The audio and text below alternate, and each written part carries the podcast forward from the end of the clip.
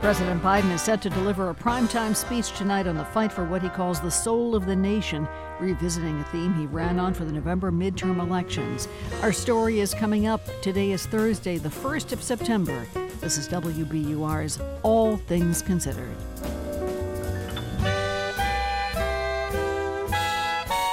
I'm Lisa Mullins. Also ahead, as children wrap up their first week of school, we check in with educators and mental health providers about how the kids are doing emotionally. Airline pilots are warning that travelers may face more chaos this Labor Day weekend. And millions of Americans live in affordable mobile home parks, but many of them are at the mercy of huge corporations that critics say intentionally forego basic upkeep. They're taking advantage of a group of people that really don't have the resources to fight against it. We'll look at how residents of one park are fighting back. Coming up, it's 401. Live from NPR News in Washington, I'm Lakshmi Singh. Jackson, Mississippi is heading into a fourth night of a water emergency. Local officials say they've opened seven locations distributing bottled water, as well as non drinking water to wash clothes, flush toilets, and bathe.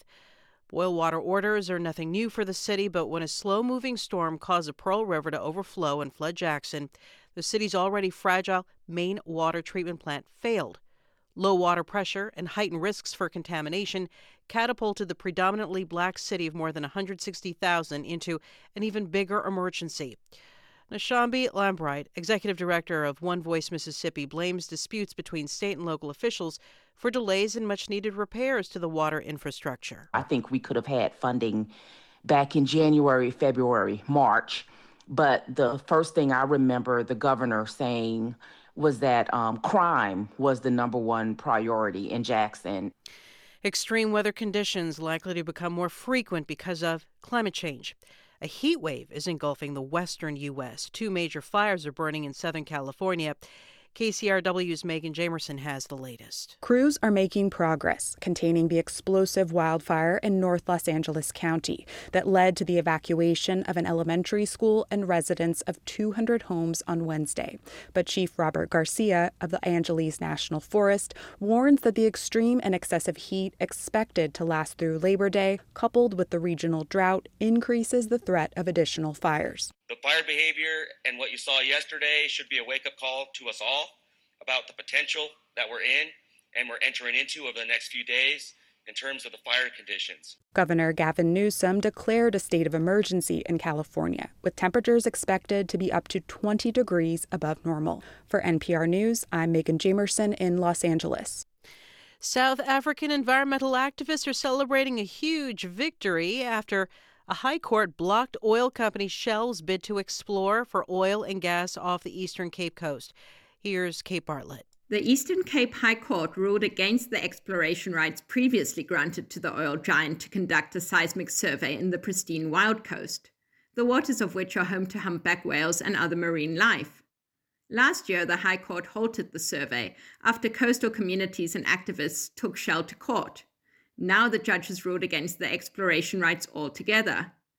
Greenpeace Program Director Melita Steele says the ruling sets an important precedent. It is proof that the world is moving into an era of social and environmental justice, where the voices of people are put before the profits of toxic fossil fuel companies. Shell now has the option of going to the Supreme Court. Kate Bartlett, NPR News, Johannesburg. This is NPR News. This is 90.9 WBUR in Boston. I'm Lisa Mullins. Early voting for next Tuesday's Massachusetts primary ends tomorrow. Today, the state's chief election officer predicted turnout for the election will come up short of the record that was set two years ago. WBUR's Vanessa Ochavillo explains. Secretary of State Bill Galvin says two things drove record turnout in 2020 mail in voting during the pandemic, and intense U.S. Senate and congressional races. You don't have any of that this time, but I still think it's going to be going up. It's accelerating. You have these intense contests on both sides, and I think that's going to bring out a pretty good vote. Galvin says voters who are not affiliated with either party have requested more than 50% of the mail in ballots. 22% of the independents want to vote in the Republican primary. Galvin says unenrolled voters want to have a say in the GOP gubernatorial race between Geoff Diehl and Chris Doughty. For 90.9 WBUR, I'm Vanessa Ochavillo. There will soon be more alternative transportation options for people who are dealing with the Orange Line shutdown. The MBTA and Keolis announced today the commuter rail will make more stops every day at the Forest Hill station in Jamaica Plain. The change is in anticipation of increased ridership after Labor Day. The new schedule starts Saturday. It runs through the end of the Orange Line shutdown. Vice President Kamala Harris will be in Boston on Labor Day Monday. The White House said today she'll be celebrating the holiday with labor leaders and other advocates. She'll attend the annual Labor Day breakfast in the city with elected leaders from around the state. The rain we've picked up over the past week has not put much of a dent in our drought. The U.S. Drought Monitor finds 38% of the state is under extreme drought conditions. That's down just one percentage point from a week ago. Those extreme drought conditions cover all of the immediate Boston area, Cape Ann, and parts of the South Coast. We should have clear skies overnight tonight, cooler with temperatures in the mid 50s. And for tomorrow, lots of sunshine, highs in the upper 70s once again. Weekend's looking pretty good right now. Lots of sunshine with temperatures in the 80s. 77 degrees now in Boston at 406. WBUR supporters include Indeed, designed to be an end to end hiring solution to help businesses attract, interview, and hire candidates all from one place. Learn more at Indeed.com/slash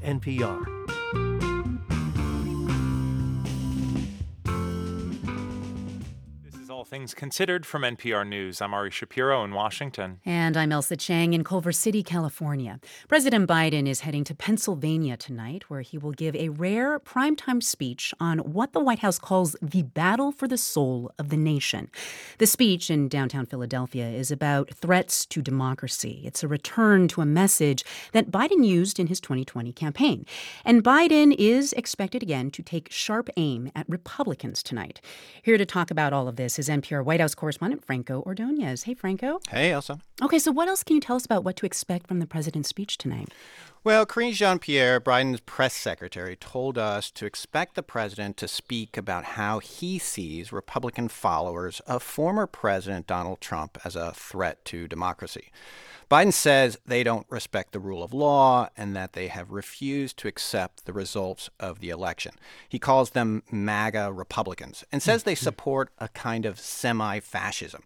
The president has been more aggressively taking on Republicans in recent weeks, you know, as he did in Maryland last week. They refuse to accept the will of the people. They embrace embrace political violence. They don't believe in democracy.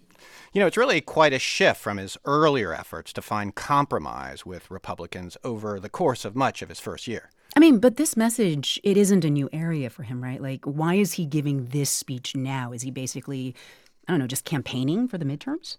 You know, Biden has cited recent events as an example of why fighting for democracy is more important than ever. You know, he's pointed to the suppression of voting rights and threats to abortion and reproductive health care, for example. You know, the White House says this is not political, but I mean, of course, the midterms are just around the corner. Mm-hmm. You know, I talked with uh, Doug Sosnik. He was a former advisor to President Bill Clinton. You know, he says Biden was struggling, uh, but really changed his momentum recently. He was teetering on getting to that point where people just weren't going to pay attention to him and they tuned him out. You know, that new momentum has come from his legislative wins and concerns about the abortion ruling in the Supreme Court, as well as the ongoing coverage of Trump's legal problems. And Sosnik says people are now more willing to listen, especially independent voters. You know, he specifically cited new polling that shows independents have moved more into the Democrats' camp before the midterm elections. Hmm in a, in a world that's increasingly become bifurcated, I mean, to the extent there there's 30% of the people out there who are, you know, who are open, you know, to persuasion. You know, and he said those are the people who are now probably more willing and interested to hear what the president has to say tonight. And that's part of the reason why Biden is giving this primetime address. Well, President Biden's second stop in Pennsylvania, this is his second stop in Pennsylvania in like three days, right? And he's going back there again over the long weekend. Can you just explain why there's so much focus on Pennsylvania in particular? You know, Biden is from Scranton, and Pennsylvania is where he launched his 2020 campaign. And this week has been kind of a kickoff for Biden, who promises to do more campaigning before the midterms. And Pennsylvania is an incredibly important state in those upcoming races. You know, it has competitive House races and a gubernatorial contest and a key Senate race that could help determine control of the Senate. So there's a lot riding on this period. That is NPR White House correspondent Franco Ordonez. Thank you, Franco. Thank you, Elsie. In many parts of the country, kids are about to wrap up their first week of school, and teachers are happy to have them back for what they hope is a relatively COVID free school year. But there's one more thing educators and healthcare providers are preparing for another wave of kids struggling with their mental health.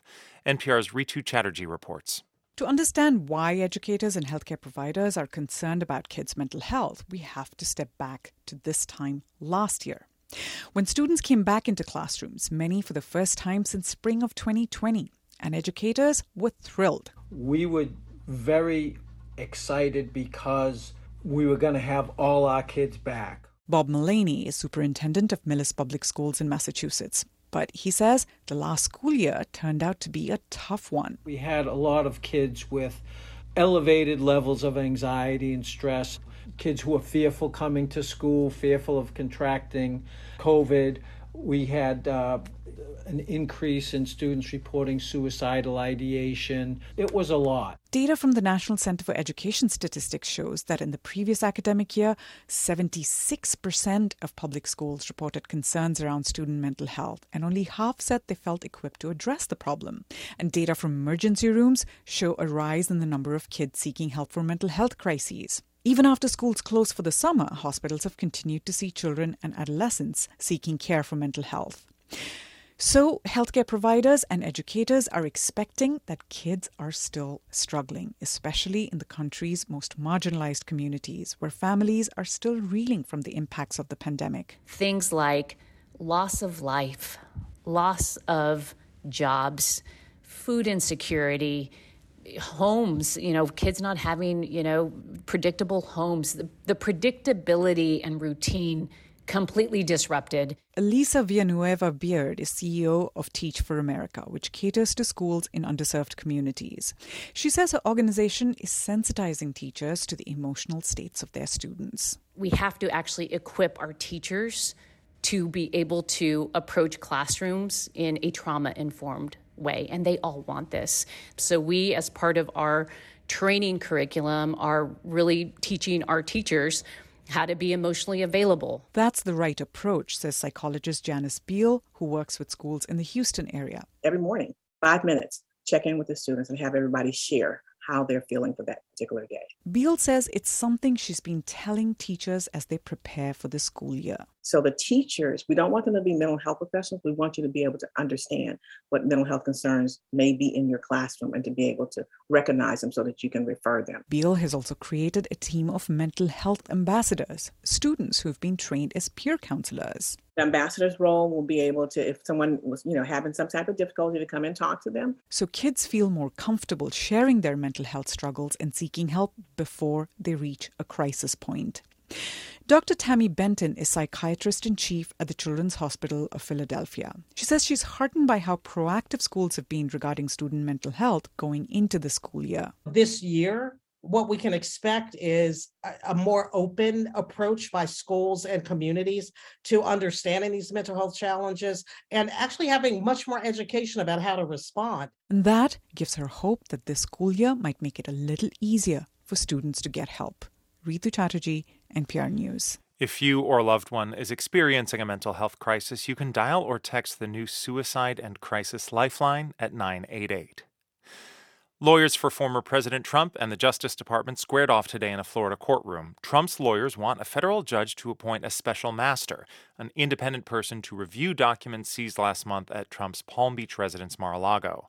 Lawyers for the Justice Department told the judge that's unnecessary, and they say it would interfere with their ongoing investigation of the former president. NPR's Greg Allen was in the courtroom, and Greg, what did the judge say about whether she's going to appoint a special master or not?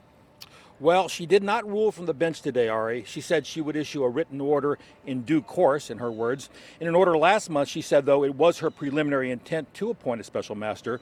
And today she asked the government what harm would be caused by an independent review of, what's going on there. Justice Department lawyer Jay Bratt said that Jay Bratt said it would slow down the investigation. He raised concerns about how the classified material would be handled by whoever does uh, serve in that role.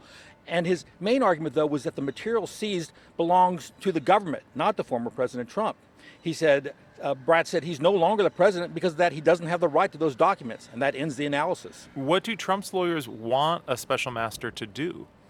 Well, it was interesting in court today. Trump's lawyers started out talking about the need for the special master to review documents that may be subject to attorney client privilege and to return any that would be covered by that.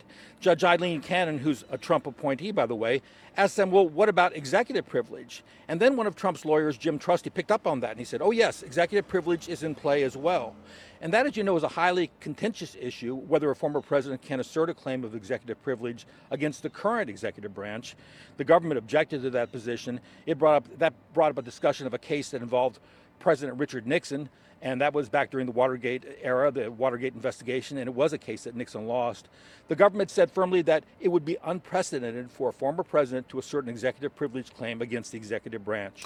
Now, the government argues that it was just executing a search warrant the same way it does every day in cases all across the country, but this is hardly an ordinary case, right?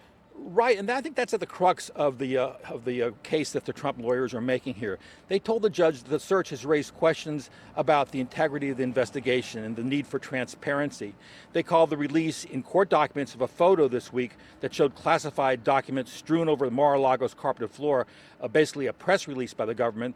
They said appointing a special master would help quote, restore order and public confidence in the process. They suggested that Trump has a right under the Presidential Records Act to access these documents. They said this isn't some uh, Department of Defense uh, staffer who stuck documents in a bag and snuck them out in the middle of the night. They seemed to indicate this was much different from that.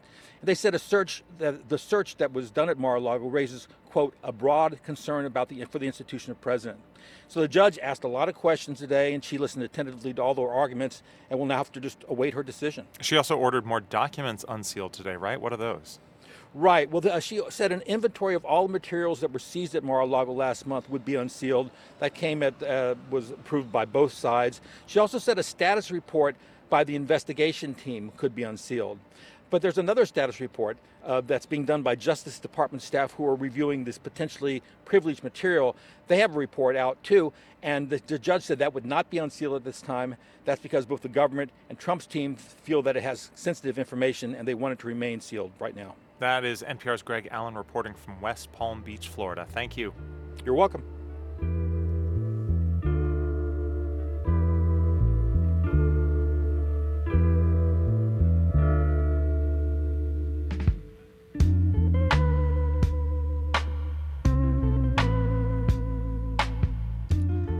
Listening to All Things Considered from NPR News. This is 90.9 WBUR. A newly released report by the National Science Foundation shows that sexual harassment is a serious problem for women who are stationed in Antarctic research facilities.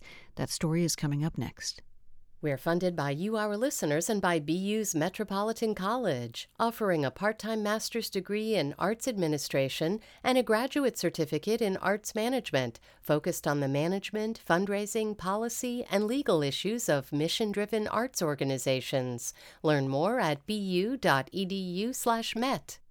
On Wall Street, the Dow and S&P started the month of September by snapping a four-day losing streak. The Dow rose nearly a half percent, 146 points, to close at 31,656. S&P gained three tenths of a percent to close at 3967. The Nasdaq dipped a quarter of a percent to end the day at 11,785. Cannabis industry leaders want to make marijuana delivery easier in Massachusetts. Delivery company owners and members of the State Cannabis Advisory Board have created an online petition to change marijuana delivery regulations. Currently, regulations require two drivers per delivery and allow individual municipalities to ban marijuana delivery outright. The group has directed this petition to the State Cannabis Control Commission. It's 419. We're funded by you, our listeners, and by Comcast Business. Whether your business is starting or growing, Comcast Business is working to build a network to keep customers connected. Comcast Business powering possibilities. And Sullivan Tire and Auto Service, family owned and operated, offering brand name tires and complete auto service for more than 67 years. More at sullivantire.com. In the forecast, sunshine through the evening hours with clear skies tonight, lows about 55. Tomorrow should be a glorious one. Sunshine, light winds, temperatures a little bit cooler, about 73 degrees. 77 now in Boston. This is WBUR.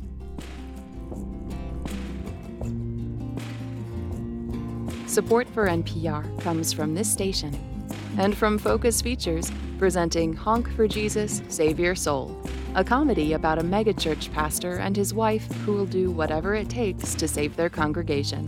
In theaters and streaming on Peacock tomorrow.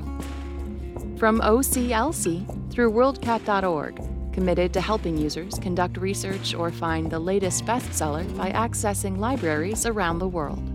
Learn more at worldcat.org. And from the Lemelson Foundation.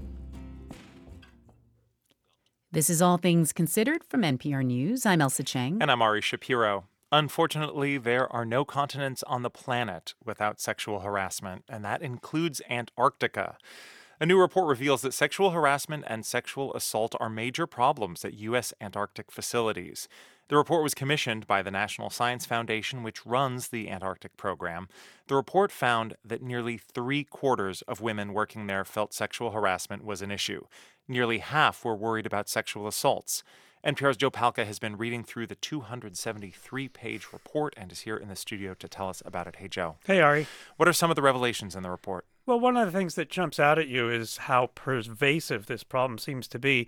They quoted one of the people they interviewed as saying, Every woman I know down there has had an assault or harassment experience that occurred on ice. On ice is what they call working down there. Mm-hmm. And uh, this is a sentiment that they uh, heard from many, many different people.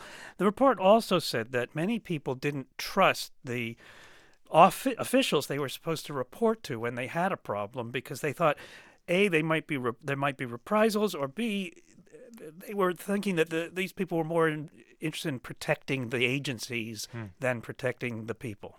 Is there something about working in Antarctica that makes this more of a problem? Well, I've been to Antarctica and it's very remote. And uh, even though the internet has made it smaller, it's just not a place that you can walk down the street and see anybody. Um, much of the year, these bases are totally inaccessible. The sun disappears for months in the winter, and that means the staff doesn't have anywhere to go or anyone to talk to. I spoke with Madeline Nash. She's an associate dean at the Australia National University. She studies harassment in Australia in Australia's Antarctic program you're so isolated and so detached from the sort of normal rules of society that often it makes it sort of for lack of a better word it makes it easier to get away with inappropriate behavior that probably wouldn't be condoned you know back in normal life. So imagine if it's your supervisor doing the harassing harassing. It's not like you can go down the hall and complain. That supervisor supervisor might be thousands of miles away, miles away. Mm-hmm. Has a problem like this been documented before? Well, Nash says many people who've worked in Antarctica know it's an ongoing issue anecdotally, the information that's presented in this report is widely known that women in particular suffer greatly, that sexual harassment is a significant problem. But what's unique about this report is that it puts some numbers behind the problem and shows it's really pervasive. And now, to be fair, Nash says it was NSF that commissioned the study, so they're aware there's a problem. And now that it's out, what does National Science Foundation have to say about it? Well, Roberta Marinelli is head of the Office of Polar Programs. It wasn't surprising to me to hear um, some of the stories that we heard. It's certainly disappointing. Marinelli says one of the things she thinks will improve the situation is to make it easier and less fraught for people to report incidents of harassment. But more important than that is we have to create an environment in which this kind of, of behavior just isn't tolerated. Those sound like the right words, but is there the will to actually do something? Well, um, who can say for sure? Uh, there are some structural issues that make it difficult to make changes in the Antarctic. I mean, there's the military that transports people, there are contractors, there are scientists who have their own rules and institutions they have to live, the rules they have to live by. So coming up with a strategy strategy that's going to be acceptable to everyone is going to be a challenge. But at the end of the day, this is NSF's responsibility. That's NPR's Joe Palca. Thanks, Joe. You're welcome.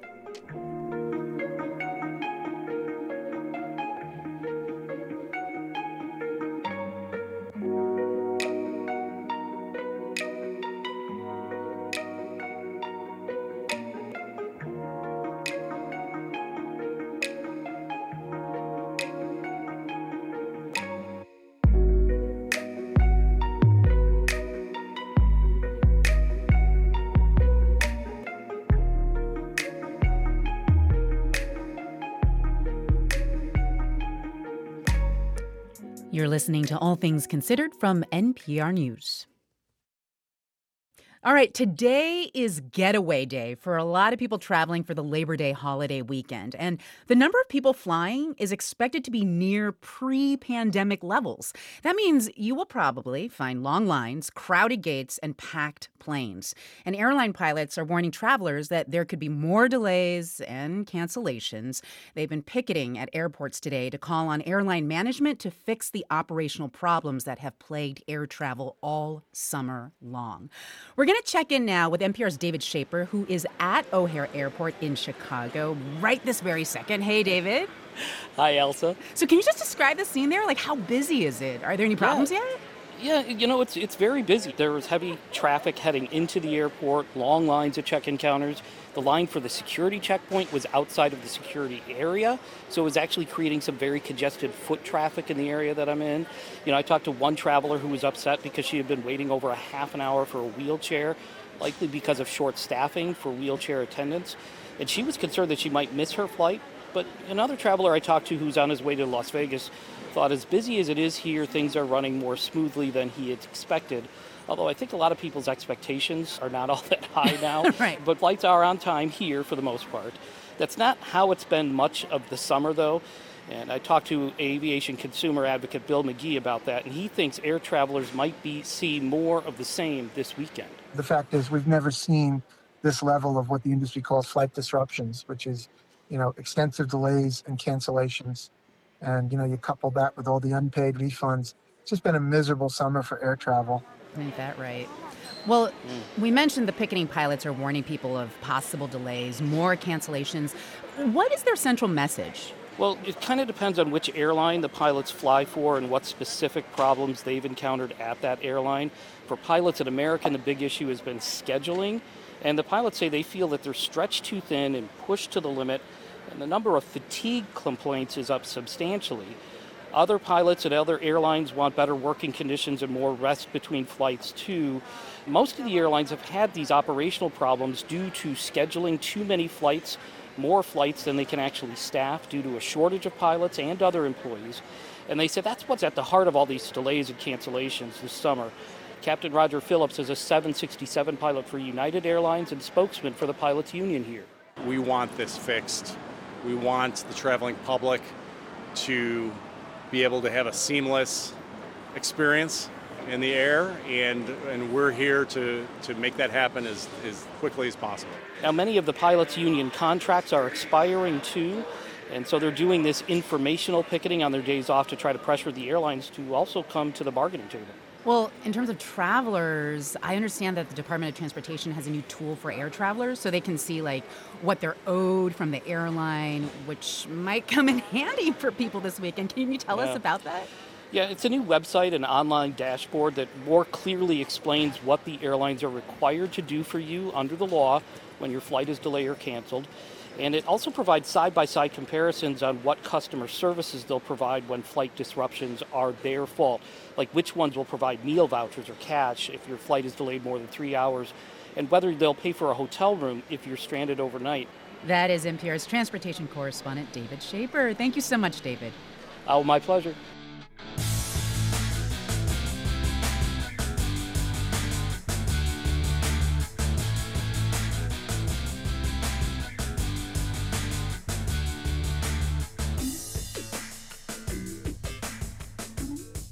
This is NPR News. Coming up on WBUR, how residents of a mobile home park are pressing park management to keep the homes livable.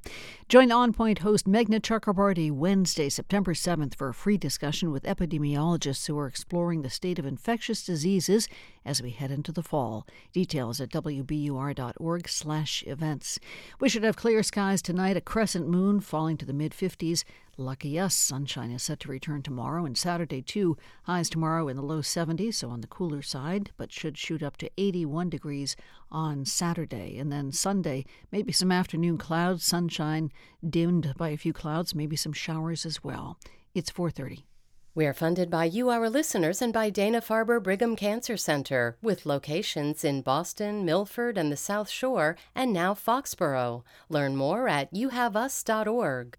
And Davis Malm, committed to protecting your intellectual property one idea at a time. More at davismalm.com. D A V I S M A L M. Public transit often got crowded in the before times. Now, though? Yeah, I, I'm not going to complain about getting a seat. Um, although, of course, you know, transit works best and most efficient when it's it's packed. I'm Kai Ryssdal. Seattle struggling with low ridership next time on Marketplace. Tonight at 6:30 on 90.9 WBUR, Boston's NPR news station. Live from NPR News in Culver City, California, I'm Dwayne Brown. The congressional midterm elections and threats to democracy are expected to be the focus tonight when President Biden delivers a rare primetime address from Philadelphia. As Katie Meyer with member station WHYY tells us, Pennsylvania is a critical battleground state that both President Biden and former President Trump are focusing time and money on ahead of the November election. President Biden's speech in Philadelphia comes as the president has increasingly struck a more aggressive tone against Republicans, comparing support of former President Donald Trump to semi fascism. The very survival of our planet is on the ballot. Your right to vote is on the ballot.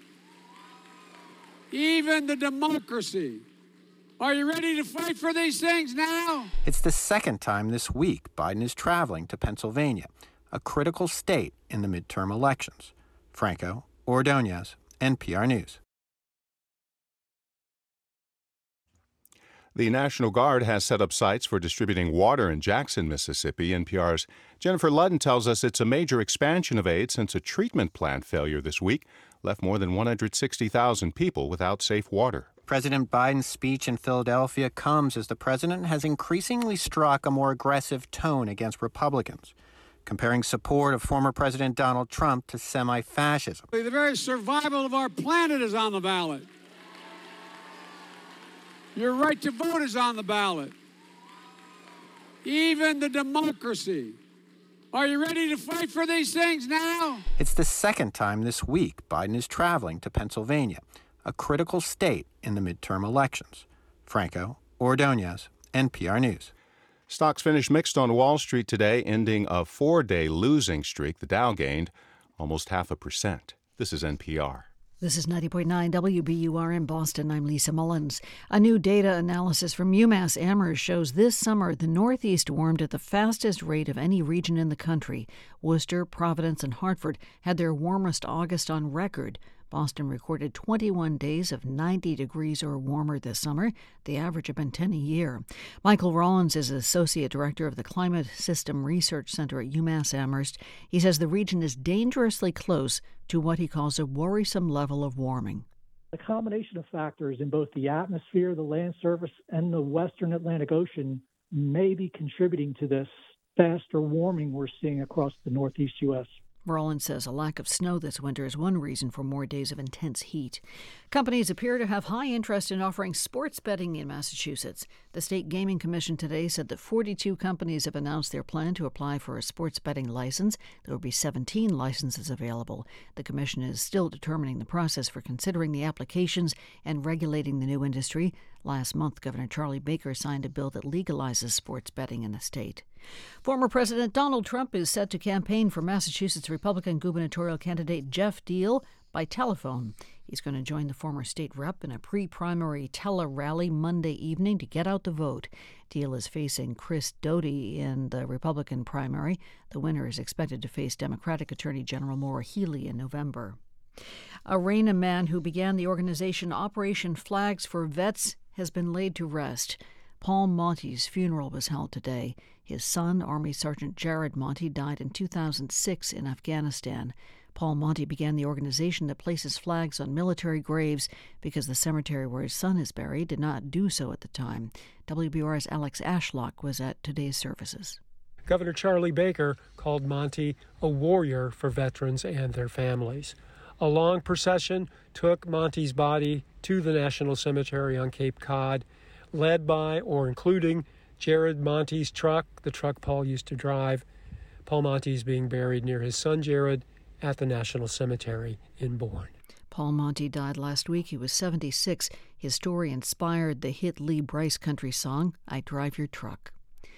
In the forecast, sunshine to take us into the evening, then a clear night tonight. May need an extra blanket, lows in the mid 50s. Tomorrow, sun's back. Temperatures should only reach the low to mid 70s. 77 degrees now in Boston. This is WBUR.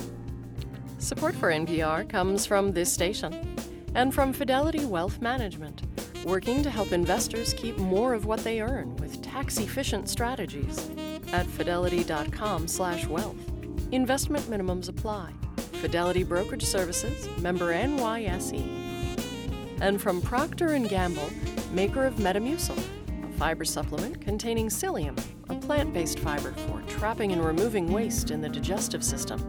Designed to be taken every day. More at metamucil.com. This is All Things Considered from NPR News. I'm Ari Shapiro in Washington. And I'm Ailsa Chang in Culver City, California. We turn now to a David and Goliath fight in Florida. Residents of a mobile home park there are suing the multi billion dollar company that owns it. Millions of Americans live in mobile home parks because mobile homes are the only homes they can afford to buy. But they only own the structures, not what's underneath them. So many are now at the mercy of big companies that own the land where their homes sit. NPR's Chris Arnold and Robert Benincasa report. Five years ago, Mike Noel retired and moved from Rhode Island to Florida. And he thought he'd found the perfect spot a mobile home community named Heritage Plantation. It's about 20 minutes from the ocean in Vero Beach. I thought I was moving to paradise and and uh, you know, beautiful weather and I could fish 12 months of the year instead of 3 or 4 months like in Rhode Island. Noel was a manager at a small company that made stainless steel screws. He spent most of his modest retirement savings buying a home here. It looks more like a regular house than what you might think of as a mobile home. Yeah, it's got a small yard, a covered carport, little spot for his gear. This is my shed. nice. Oh, yeah. So you've got a, a whole bunch of fishing rods. Yeah. They're called mobile homes because they get brought in on trucks in big pieces. But then they're screwed together and put up on foundations, and basically they're not mobile after that. And since the mobile home park owns the land underneath them, that makes this a pretty vulnerable form of home ownership. Noel says he learned that the hard way after it started to rain. The first time it flooded here, it was like, holy crap, this is this is not good. And he says whenever a hard rain came through, the roads and driveways flooded. And it wouldn't drain away for hours or sometimes days. When the tenth time that it flooded, well, I had started reaching my limits because now it wasn't just two, three, four, five inches, it was two feet or a foot. Residents say that the water has damaged their homes and is often deep enough that people get trapped in their houses. Some are elderly. They say emergency vehicles have refused to respond to calls due to the flooding. The people across the street are in their 90s. I know people that couldn't get to their chemotherapy appointments. Residents here say there have been other issues too problems with electrical wiring, potholes, and bad lighting that's caused people to fall on the roads at night and end up in the hospital. People like 79 year old Stan Paxton. He says he needed shoulder surgery after he fell on slimy residue that regularly gets left behind by the flooding. I was just walking my dog. Next thing I know, my left foot goes out from underneath me, and I'm going down this way, and I hit the pavement with my shoulder. A group of residents has detailed these and other complaints in a lawsuit against the park's owner, a company called Equity Lifestyle Properties, or ELS. They allege that ELS has ignored their complaints and failed to fix the broken stormwater drain system for about 20 years. ELS denies wrongdoing. What these residents say they're dealing with may be part of a much bigger problem. Millions of Americans live in mobile home parks, and many desperately need this affordable housing option. But in recent years, big companies have been buying up mobile home parks around the country. And critics say some are making enormous profits, collecting and raising rents on their often lower income residents, without spending enough money even on basic upkeep.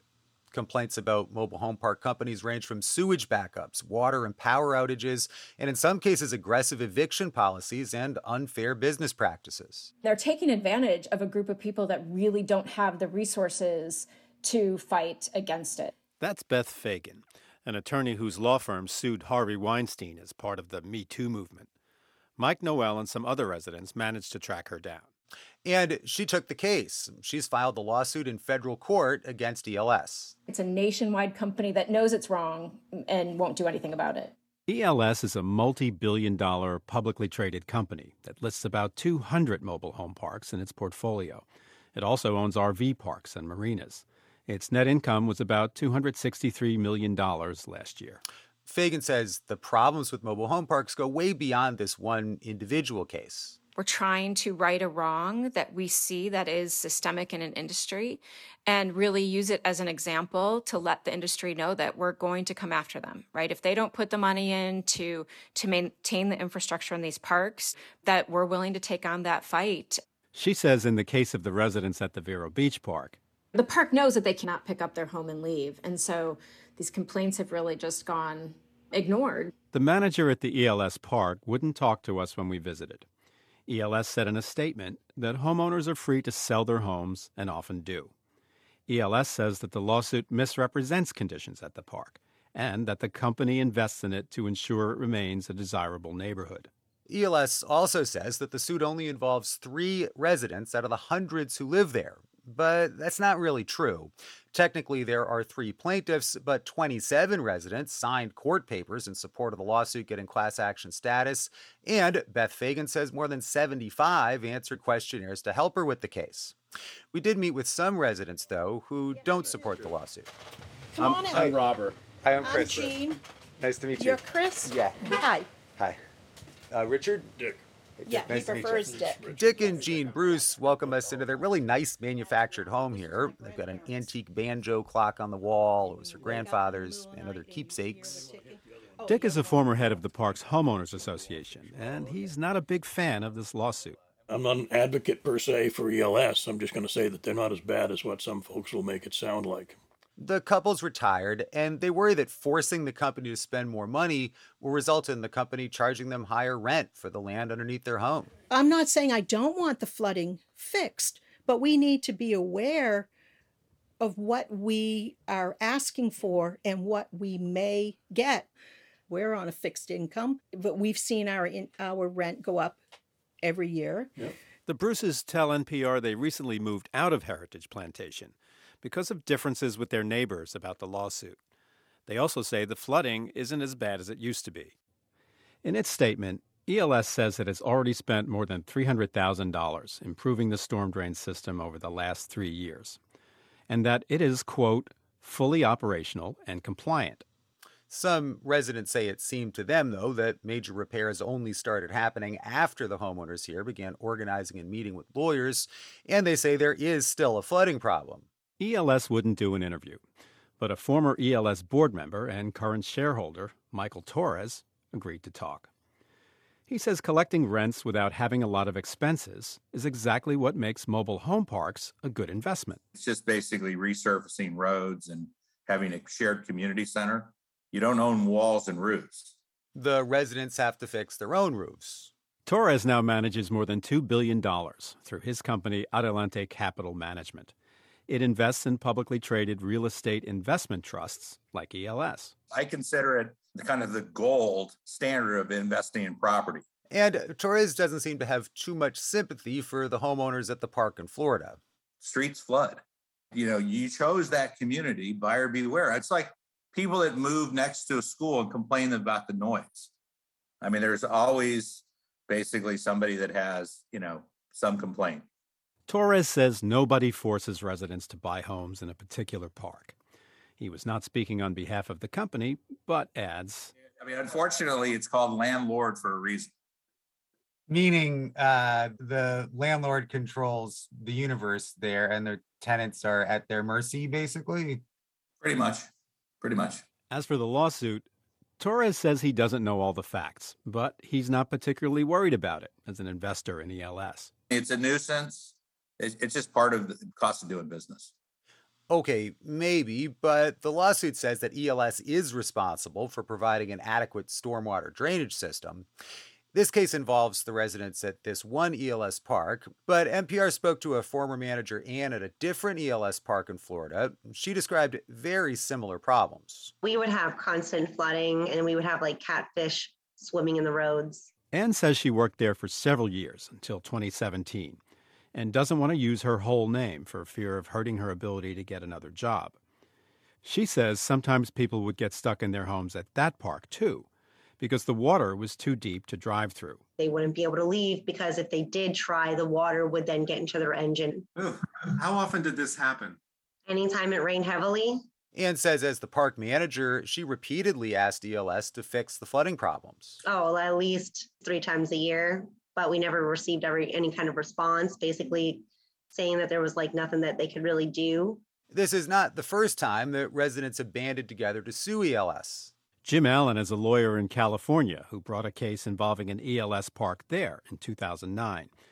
He remembers there were kids in that park, and his suit alleged the playground was dangerous. It had sharp edges, it had a slide you couldn't use. They had a lake, and the lake basically stunk. It, it was just, it was putrid. Allen says there are so many mobile home parks neglecting residents that representing residents is now the heart of his law practice. In the case of the California ELS park, he alleged that the electrical system in the park was shot, power would go out to the homes regularly, sewage backed up in some houses. And there's something else. Allen argued in the trial that ELS had a bonus structure that incentivized managers to squeeze out more profits by foregoing maintenance. So what happens then is, you know, you want to get your bonus so you don't authorize repairs. And that's why it was such a rundown condition. ELS says that it encourages park managers to act in the best interest of the property and the residents, and that the manager at the Heritage Plantation Park in Florida received her full bonus last year, despite the property being over budget. In addition to the lawsuit at that park, the local government has gotten involved. Indian River County has been fining ELS $100 a day because the broken stormwater system appears to be dumping water into county sewers. When we visited the park, we met with Joe Earman, a county commissioner. I think as of today, they are they're up to owing the county one hundred forty six thousand and seven hundred dollars, because basically their uh, stormwater is is going in our sewer system. ELS says it's repaired the problem and is now working to resolve the issue with the county. But Earman says it shouldn't take 20 years for the flooding problems residents have been struggling with here to get fixed. It's frustrating to me as a county commissioner because how about you just do the right thing? This company needs to fix the stormwater issue here, and I, I think they can afford it. In the California case, the residents eventually got a $10 million settlement, though ELS did not admit liability. But that took more than seven years. Beth Fegan expects the current case will go to trial in January. I'm Robert Benincasa. And I'm Chris Arnold, NPR News.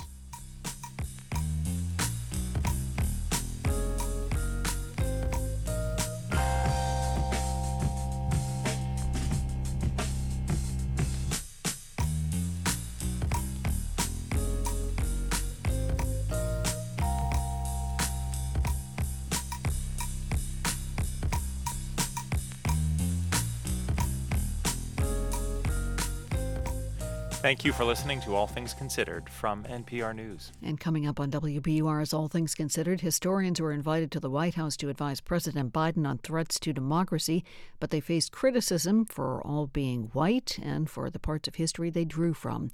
Also, as summer comes to a close, we'll take a last swim at a cool pond in New York's Adirondack Mountains. In the forecast to overnight tonight, should be Clear skies for the most part. You should have uh, temperatures in the mid 50s. And for tomorrow, sunshine once again, temperatures only in the low to mid 70s. 77 degrees now in the Boston area. Texas Rangers meet the Red Sox at Fenway tonight for the first game of their four game set. First pitch by Rich Hill is at 7:10. Glenn Otto pitches for the Rangers. And eh, we will have live coverage tonight of President Biden's address to the nation. The topic is democracy. The White House is calling the president's remark a primetime speech on the continued battle for the soul of the nation. We're funded by you, our listeners, and by Fidelity Investments, reminding you it's never too early to start saving for your child's future.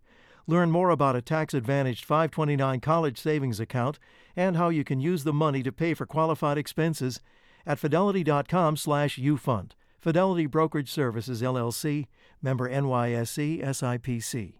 And Direct Tire and Auto Service, proud to support WBUR and public radio to help keep quality programming alive. DirectTire.com. Joe Caruso, owner of the Music Emporium, a WBUR underwriter. People come up to me and thank me for supporting WBUR, something that they believe in. Those are the people we want to reach people that not only support and believe in what BUR does, but believe in what businesses that support BUR stand for. Explore how you can become a WBUR underwriter at wbur.org/sponsorship. From NPR News, this is All Things Considered. I'm Ailsa Chang. And I'm Ari Shapiro. Earlier this month, President Biden brought a small group of historians together to help advise him on the crisis facing our democracy. The problem for some, the experts, were all white. NPR's Sandhya Dirks reports. The story of the meeting made the rounds on media. Here's Michael Smerconish on his Saturday CNN show. Is American democracy teetering on the brink? That's what President Biden was warned by a group of esteemed historians in a private meeting at the White House. The screen flashes to five faces, those invited, all white faces. But the criticism around who got a seat at the table goes a lot deeper than just a lack of diversity. It's about what that lack can lead to. The historians compared the threat facing America to the era leading up to the Civil War and to the pro fascist movements that preceded World War II. Those comparisons are missing something, says Kenneth Mack. We don't really have to look outside the United States, nor do we really have to look all the way back to the Civil War to think about things like voter suppression, demagoguery, and fascist tactics. Mack is a professor of law and history at Harvard. He says post Reconstruction America was deeply undemocratic. We've had the death of democracy in this country. African Americans experience this directly. The United States has already experimented in authoritarianism. That's University of Connecticut historian Manisha Sinha. She lists things that were happening the rise of domestic racist terrorism, laws and political tricks to disenfranchise the black vote, a conservative Supreme Court restricting freedoms. It was primarily a racist authoritarianism. It's exactly what is happening now. We don't really know if the historians talked about that with Biden. The basis of what we do know comes from a Washington Post story, as well as from two of the historians who were in the room who went on TV to talk about it. On MSNBC, presidential historian Michael Beschloss talked about the parallels of our current moment to the 30s and 40s. Here he is speaking to host Jonathan Capehart, who, just note, is black. So if we were living in 1940, you and I would have said there's a serious danger that America will not be a democracy because A, there are people from within who want to make this an authoritarian system, and B, the Nazi Germans, the Italians, the Imperial Japanese were living in a world where fascism is on the march. It's telling that Beschloss says we, a black person in 1940, might already feel that America wasn't a democracy. As for the rising fascist movements Beschloss mentions, many historians have pointed out those movements actually borrowed heavily from Jim Crow and from America's brutal treatment of indigenous people. Princeton historian Sean Wilentz also didn't really talk about race in American history when he spoke on CNN. He did mention another historical moment he thinks parallels our current one, right before the Civil War. The basic institutions of the country the, the legitimacy of those of those institutions is being called into serious question. That certainly happened before the Civil War. It led to secession. Across American history, black people and people of color have had a justified, deep distrust of American institutions. But those aren't the crises of legitimacy that Wilentz is centering. In having an all white room, you kind of replicate the kind of gaps in perspective that we've seen that have facilitated this problem in the first place. That's Jelani Cobb, Dean of Columbia Journalism School and a staff writer for The New Yorker. He says he's also troubled by Wilentz's problematic past thinking on race, including once saying Barack Obama ran the most racist campaign in modern history. Here we have this crisis which is shot through with racial elements, and that's the person in the room. Yeah, that, that's a problem. Who is in the room with the ear of the president matters, says historian Manisha Sinha. Because we've seen the death of democracy, we've also got a blueprint for its rebirth. A massive civil rights movement led by black people and people of color, people who maintained a stubborn belief in America's promise and pushed the government to attempt a second Reconstruction. The only time in American democracy that it has been protected has been when the federal government has responded in forceful ways. Earlier this year, President Biden met with another group that included Harvard's Annette Gordon Reed, a black scholar who studies race, law, and history. In a statement, White House Director of African American Media Erica Loewe wrote Since day one, President Biden has regularly engaged with diverse stakeholders and community leaders who offer different perspectives on a variety of issues. Jelani Cobb says still it's concerning. This all white historians meeting happened at the same time there's a massive movement by Republicans to censor and silence the histories of black and brown people in America. He says excluding the perspectives of scholars who study race is a kind of willful blindness. Like there's a, a map that will help us understand the moment we're in, and we're plunging ourselves into complete darkness at that moment. The path out can only be seen if people in power are willing to look squarely at the role racism plays, past and present. I'm Sandhya Dirks, NPR News.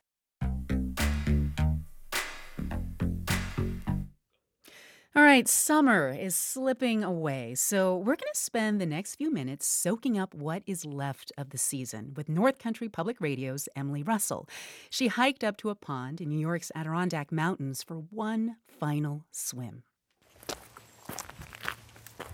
We just had a bit of rain in the Adirondacks, so the trail is a little bit spongy, and there's ribbons of blue in the sky now. The sun has come out after couple days of storms here. I'm climbing up to a remote pond called Cooper Kiln. The forest around me is covered in big leafy green ferns, and the air is buzzing with the sound of late summer. I start to sweat as the trail gets steeper. The summer air is warm against my skin, but there's enough wind to keep me cool. breeze is so beautiful kind of sweeping through the forest in these little bursts of air. That air vibrates through the woods, picking off orange and red maple leaves and sending them floating to the ground. Autumn is already approaching the Adirondacks. Come across this beautiful little babbling brook that runs through the trail. Dax, my dog, has stopped to get a drink of water. As I climb higher, the forest around me starts to change from maple and birch trees to deeper, hardier evergreens. And then it all thins out. Yeah. Oh, this is good. I can see the opening through the trees now. Wow.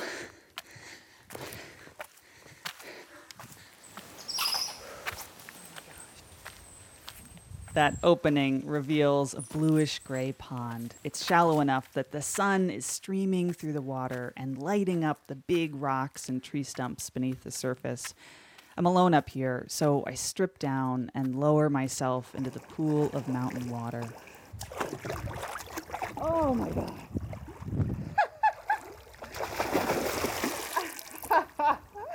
It is blissful. Oh my gosh.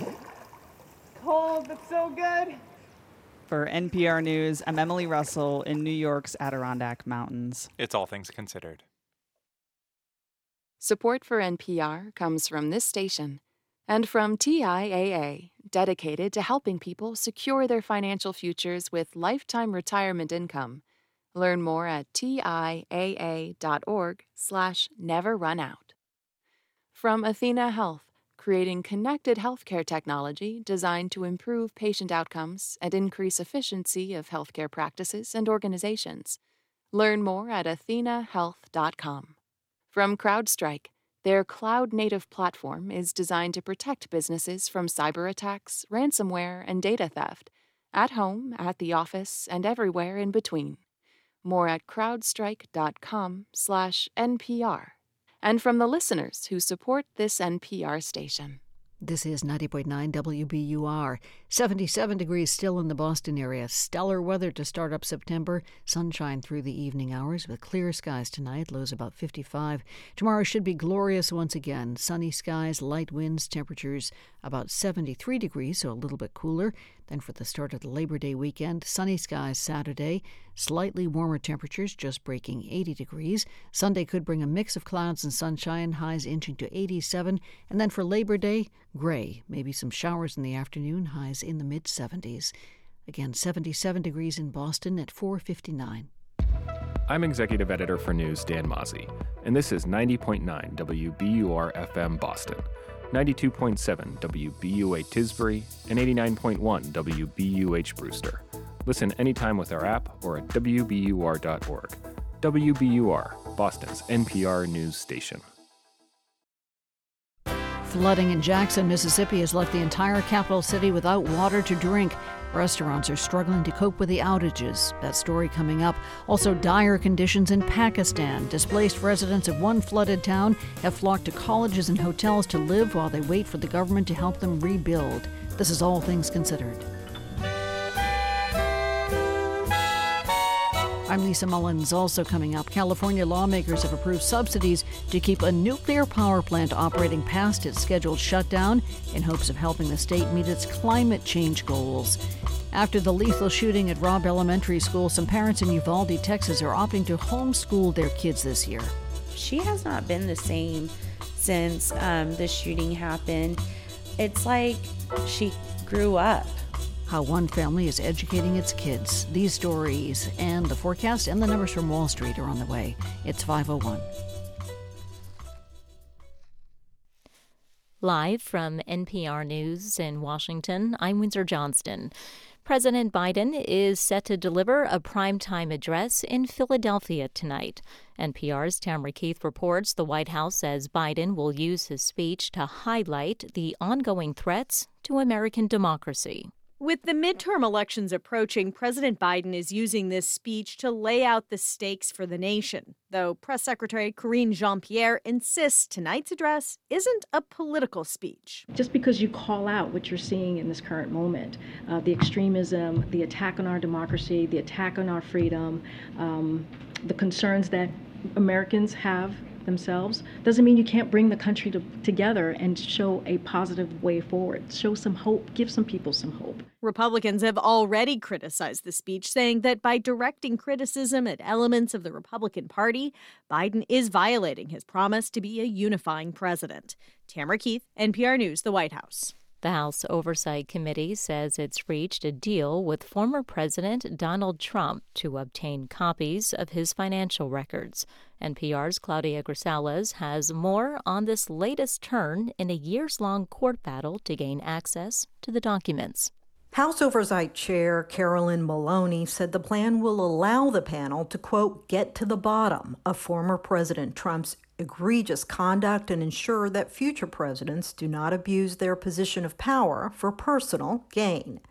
The committee reached the deal with Trump and his accounting firm to review the financial records. It follows several court victories for the committee as part of a years long litigation fight against Trump. The committee said it first issued a subpoena for the documents in early 2019 as part of their probe into concerns of conflicts of interest, self dealing, and foreign financial ties. Claudia Grisales, NPR News, Washington. A new report shows that math and reading scores for nine year old students fell sharply during the coronavirus pandemic. NPR's Cory Turner has more. The test is called the National Assessment of Educational Progress, or NAEP. It's been around for several decades. A special administration of the test was given earlier this year just to a national sample of nine year olds. Compared to student performance before the pandemic, the results back up what many have been saying for a while now that millions of kids missed out on important learning during the pandemic. In reading, nine year olds saw the largest score drop since 1990. And in math, scores dropped for the first time in the history of the test. Maybe most worrying, lower performing students saw the largest score drops, widening the gap between them and their top performing peers. Cory Turner, NPR News. This is NPR. This is 90.9 WBUR in Boston. I'm Lisa Mullins. Inspectors with the City of Boston are in neighborhoods now where college students are moving out and into apartments. It's a busy day as a majority of apartments in the city have leases that turn over September 1st. The city is encouraging tenants who are having problems with their landlords to call its 311 helpline. Vanessa Michelle moved her daughter out of an apartment that she says was infested with mice. She wants the city to provide more communication about ways students can protect themselves against negligent landlords. The rooms are about $1,000 a piece for apartments that are not in great condition. Some renters say they are often at the mercy of landlords who may be unresponsive to problems. Secretary of State Bill Galvin is out with his prediction for voter turnout in this month's primary election. Today, he estimated about 24% of registered voters in the state will cast ballots. He says already more than 7% of voters have t- voted through their mail in ballots or in person early voting. Galvin himself is on the ballot. Early voting ends tomorrow. Election day is Tuesday. Local transit advocates are calling on state leaders to make a concerted effort to fix the problems at the MBTA. In its final inspection report released yesterday, the Federal Transit Administration ordered the T to address more than four dozen safety concerns. That includes issues with operation, maintenance, and understaffing. Jared Johnson, with the advocacy group Transit Matters, says state leaders need to step up to help make the changes. Going forward, we can't have a legislature that talks about equity, that talks about climate change, and is just leaving the T uh, leaving the T to the governor and just really not not getting engaged. The T says it's already working on a one-year plan to hire close to 2,000 new employees next year. There's an elevated fire risk in Massachusetts because of the ongoing drought conditions. The National Weather Service warns that as humidity levels drop today and winds pick up, a fire could spread rapidly. State officials have reported more than 800 wildfires in Massachusetts so far this year pretty lovely out there. It is dry and will stay that way overnight tonight. Chilly though tonight, lows in the mid 50s. Tomorrow, sunshine returns. Temperatures should only reach the low to mid 70s. 77 degrees now in Boston at 506. We're funded by you, our listeners, and by Indeed, designed to be an end to end hiring solution to help businesses attract, interview, and hire candidates all from one place. Learn more at Indeed.com/slash NPR. This is All Things Considered from NPR News. I'm Ari Shapiro. And I'm Juana Summers. One day at a time. That's how many people we've spoken to in Uvalde, Texas are living right now. It's been a little more than three months since 21 people were killed in a mass shooting at Robb Elementary at the end of the last school year. In a few days, many families will send their kids back to Uvalde's public schools. Others have felt like they've had to choose between their kids' best education options and their safety. At a recent community meeting, one local organizer left parents with this message If you do not feel that your child is safe going to school in the fall, then do not send them.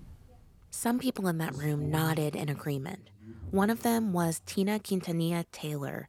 She invited me, along with producers Janaki Mehta and Alejandra Marquez Janse, to her home. Hi. Hello. Tina's six year old son Winston met us at the door, and he was excited to introduce us to the family pets. We had two baby kitties and a big fat cat. As we talked, the cats, a puppy, and a big brown dog named Gypsy roamed the house, and Tina was making her way through a big stack of papers on the coffee table. In fact, today I am looking at alternative schooling for Winston. It is hard um, to find because he does receive services like speech therapy and occupational therapy. So, this would be something that I would have to pay for. Um, Tina's still deciding where to send Winston, but her decision was more clear cut for her daughter who went to Robb last year. She's not going back to class in person. My name's Maylee Rose Taylor. I am nine years old and I am in fourth grade. And you just started school for the year, right? Yes. Tell us about it. How's it going? It's going pretty good. I only started school two days. Hours before the shooting last spring, Tina and Maylee had gone to a school awards ceremony.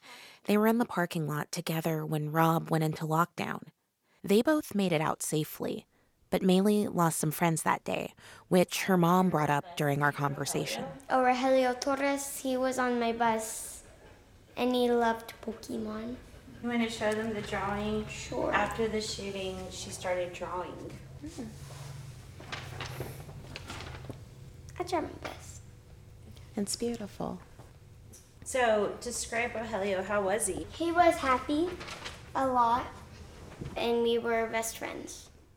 Maylee doesn't feel safe going to school in person, at least not for now. Do you think you want to go back to school in a classroom one day? Mm, I don't know. Do you think it's safe for your friends to go to school? No. This year, Maylee is enrolled in a homeschooling program called K 12. It has a virtual component in the mornings and self guided study for the rest of the day. What's it like trying to do school with your brother at home running around with the dogs?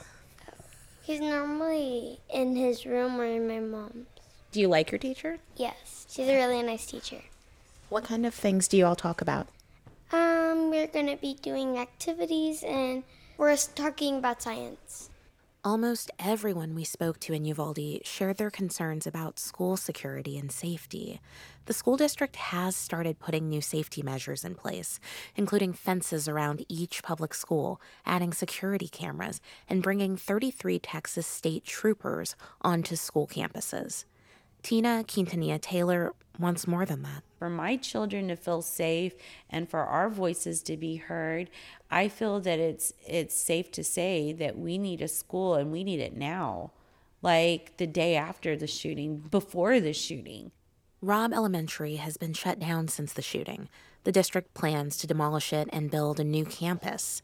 So, families in Uvalde have been left weighing whether to do some kind of at home learning or send their kids back to classrooms. The only problem with the virtual learning through the school district is that we had it available during COVID. My children did not learn anything, so they're very far behind already. And then this shooting happened. Sounds like it's really compounding for kids in this community trauma on top of trauma, these lost years to COVID, and then losing their friends in a mass shooting. Yes, ma'am. It's been very difficult. Recovery is also painful. Just trying to get back to everyday life. She has not been the same since the shooting happened. It's like she grew up. You said that your son told you the other day that he wants to run away. Yes. Um, so Winston told me the other day that he wanted to run away so that he could go to a different school. I mean, sometimes you feel like you want to pick up and go yourself, but where do you go? And then our roots were placed here. It's been very difficult. So, yes, at the beginning of all this, we spoke about division in the community. You think we're divided now? we're probably more divided than we've ever been. Do you think that division can ever be No. healed? No. So, so many families had families in leadership positions or on law enforcement positions that also lost part of their family. So um, the separation and the division is never going to be healed. There's always going to be a separation. I think it's changed a lot. I, Uvalde's sad. Um, Uvalde's never been like this. That's Yuri DeLuna. She's homeschooling both of her sons, at least for this school year. Everybody has different opinions and everything, but everybody's fighting for a different reason. I feel like the situation is just pushing us apart, dividing us. 12 year old Emmanuel and 11 year old Eloyd went to Flores Elementary last year, so they were not at Robb when the shooting happened. But Eloyd had Irma Garcia and Eva Mireles as his fourth grade teachers when he used to attend Robb. They were the two teachers who were killed on May 24th. And Yuri says Eloyd has changed. As you see, I have an air mattress. Um, he's scared of windows, so his bed's high, so he won't sleep in his room. He thinks he'll get shot at. So he sleeps on the floor in the air mattress. That seems to help. Eh, it has its days. Some days, Eloyd covers the windows in their house with blankets. I don't know why. I don't know how a blanket's gonna protect a bullet, but you know, it's just whatever makes him feel comfortable. Yuri quit her job to help educate her sons. She used to manage a snow cone stand and restaurant. We've always been a two income family. It was kind of rocky, and my husband decided to put other applications. Um, luckily, he found a, a better paying job. At first, Yuri had some worries about taking her sons out of the classroom. She didn't want them to miss out on social interaction, and they both have learning disabilities, so she was worried about losing individualized services at school. But now that the homeschooling program has started, she's feeling better about things. I think we can manage. The caseworker that Eloyd had, she was amazing. She offered us extra counseling if the boys needed counseling. They opened their arms to us, you know. I feel really, really good about it. After their homeschool day ended, we went into Emmanuel's room to say hi to the boys. So much people. So much people. I know. I know. I'm sorry. How are you? I'm Juana. Eloyd was sitting in the middle of his brother's bed, hunched over a laptop. Emmanuel was sitting at his desk. It's the bedroom of a true video gamer. There's a big flat screen TV in the corner, Animal Crossing curtains, a Super Mario bedspread. We all had some questions for them. You guys get along pretty well? Uh, it depends what we. It's like if one of us are grumpy, one of us are really hyper. What about you? What do you think, Emmanuel? Depends. Depends if I have a good sleep. We just wanted to talk to you a little bit about how the new school year is going. I know you're only like two days in. Pretty good. It's just like it's really fun because I just talk to other people who seems nice, and the teachers are really nice. We just do really fun activities. Do you like this better than going to school in the classroom so far? Yeah, because there's no lockdowns and And I really like it because um you could be in your room and and also you could actually choose what you want to eat. Mom's food is better than school food, I imagine? Yes. Very much so. What are you most looking forward to this year? Um, learning to science, basically, uh, making little explosions. Yuri said that even though the homeschool program has been supportive, she wants this to be temporary. I honestly want them to go back. I want them to be social. I want them to experience everything I had, you know. Are there things that you would want to see or hear from the school district that would make you feel more confident in their abilities to educate your kids well and to keep them safe while they're at school? Right now, at this moment, nothing they say would help anything. It's actions. They need to do what they what needs to be done and protect our kids. Back at the Quintanilla Taylor house, Tina's having similar conversations with her daughter Maylee. What do you want to do, Maylee? What changes do you want to make to keep the rest of your friends safe? To like make the school safer with more protection and fences where where nobody could climb them. They have barbed wire, and then doors would automatically close. For now, Yuri and Tina's biggest hopes for their kids are simple a safe and comfortable school year with moments of fun and Maylee. normalcy Maylee, is that you? wherever possible. Uh, No, I think that's your brother. Can you please ask him to turn that down? Thank you, ma'am. Tomorrow, we'll hear from one teacher in Uvalde who is returning to the classroom this year after surviving the shooting.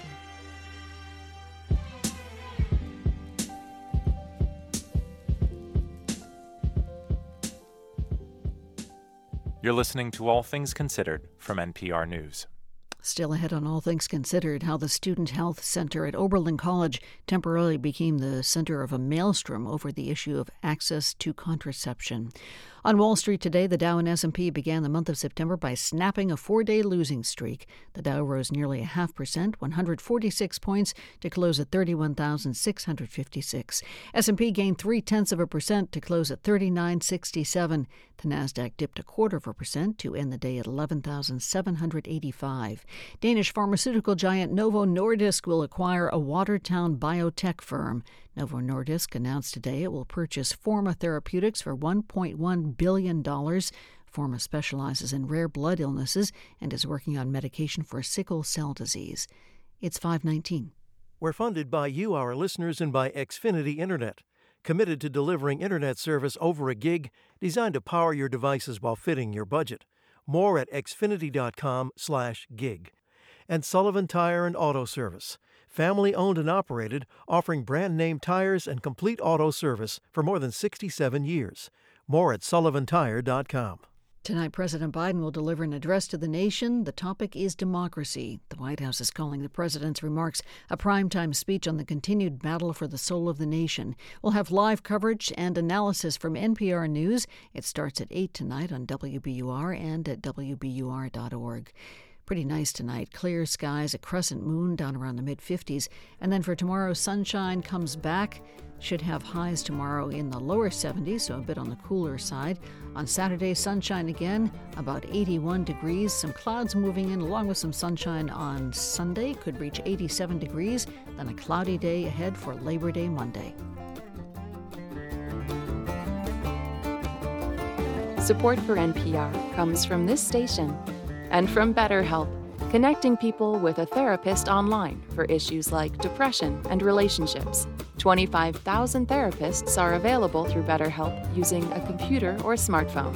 BetterHelp.com/public. And from Progressive Insurance with Snapshot, a personalized program that bases rates on safe driving habits at progressive.com. Not available in California and North Carolina or from all agents. This is All Things Considered from NPR News. I'm Ari Shapiro. And I'm Ailsa Chang. Catholic hospitals and clinics have long been a mainstay of healthcare throughout the United States. But, but that Catholic affiliation comes with ethical and religious directives that can keep doctors from offering a range of contraception, including birth control pills and IUDs. And these rules can impact lots of women in lots of places. This week, for example, the students at Oberlin College in Ohio learned that their healthcare choices, including access to contraception, could also now be affected by religious directives. Here to tell us more is NPR health correspondent Maria Godoy. Hey, Maria. Hey, Ailsa. So, what's going on at Oberlin? Well, like a lot of colleges, Oberlin has a student health center. They decided to outsource the management of it to a subsidiary of a large Catholic healthcare system called Bon Secours. Then on Sunday, a local news outlet reported that under Bon Secours, students would no longer be able to get contraception for the sole purpose of preventing pregnancy. And emergency contraception would only be given to victims of sexual assault. Wow, and this is because of ethical and religious directives, right? Yep, that's right. So, how did students react to this news? I spoke with Remsen Welsh. She's a fourth year student at Oberlin, and she says people were upset at the news. I would characterize the students' reaction as outrage. A lot of people in my circles were sitting around being like, What is happening? Okay, well, how did Oberlin respond to all of this outrage? Oberlin says they were previously told that this wouldn't happen. They said they only recently learned that their Catholic health partner wasn't going to offer these services.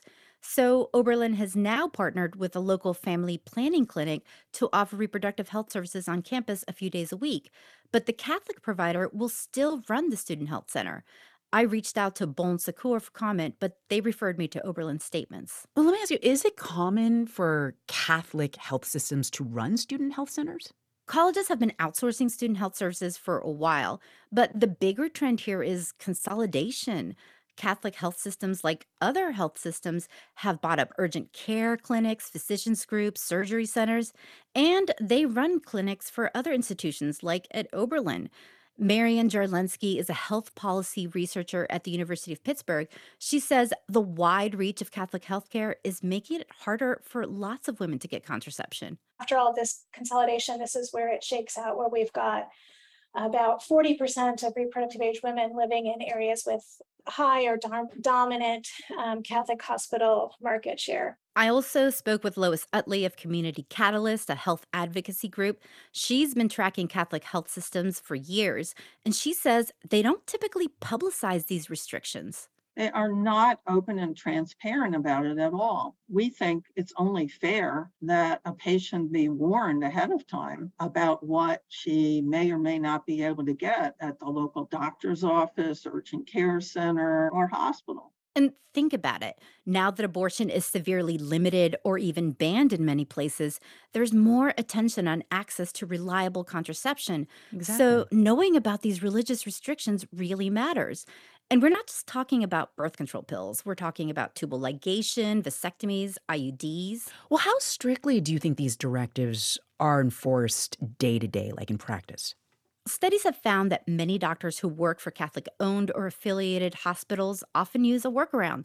So, for instance, the Catholic directives don't allow contraception just to prevent a pregnancy, but they do allow it to treat a medical condition.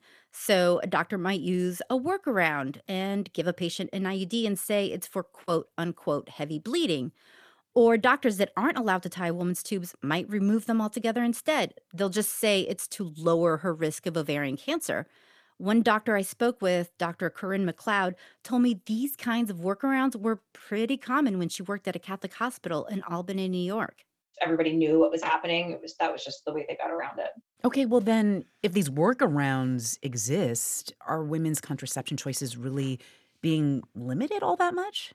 Well, yeah, because they may not be able to get the kind of contraception that works better for them. Yeah. For instance, research shows it's harder to get a copper IUD from a Catholic owned clinic, and that's probably because it's really only used to prevent pregnancy. I spoke with Deborah Stulberg. She's with the University of Chicago. She's done a lot of research on this topic, and she says in some cases, patients may simply be able to go to a different non Catholic provider to get what they want, but not always. In some cases, women truly have no other choices. This hospital or this system is the only provider in town. And here's another interesting thing I learned. Mm-hmm. Even when a Catholic hospital is sold off to a non Catholic institution, the religious directives may have to stay in place as part of the sales contract. Huh. That is NPR's Maria Godoy. Thank you so much, Maria. Thank you. As the water crisis in Jackson, Mississippi heads into its fourth day, some restaurants have shut down. Others say they are struggling to stay open as their costs skyrocket. As Mississippi Public Broadcasting's Maya Miller reports, restaurants were already suffering from the city's water woes before this latest calamity. Soleil Coffee and Bubble Tea is in Jackson's historic arts district. Inside, the design is minimalist, with clean lines and work from black artists on the walls. Ezra Brown opened Soleil about a month ago. Even in that short time, he's grown tired of Jackson's water problems. 85 to 90% of our drinks in this area are iced. When Soleil opened, the city was already under a boil water notice due to potentially contaminated water. If you got a boil alert, so we actually have to get our ice from another city because we're rolling through 100 plus pounds of ice every single day. 100 plus pounds of ice and not including the water. So if you want a lemonade, if you want a green tea, you want all this kind of stuff, that's all bottled water we have to have. Dozens of Jackson restaurant owners wrote a letter to Mississippi's governor and Jackson's mayor even before this current crisis. They said these repeated boil water orders and outages were costing them hundreds of dollars a day. And now they say it's even worse since the water treatment plant failed earlier this week. Pat Fontaine heads Mississippi Hospitality and Restaurant Association. He says restaurants in Jackson are losing customers. There's, you know, some fear uh, of the water supply uh, not being fit for consumption. So they choose to go to uh, outlying uh, cities that, that uh, do not have uh, the boil water notice. And don't have porta potties. Some Jackson restaurants have had to rent them since their toilets won't flush because of the low water pressure. Jackson's mayor estimates it'll cost a billion dollars to fix the city's water system. In the meantime, it's still not clear when the water will be safe enough to drink.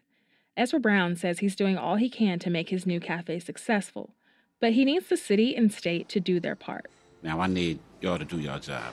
Give me clean water. While Brown waits for that clean tap water, about 600 members of the National Guard are working with the city to pass out bottled water to some 180,000 residents. For NPR News, I'm Maya Miller.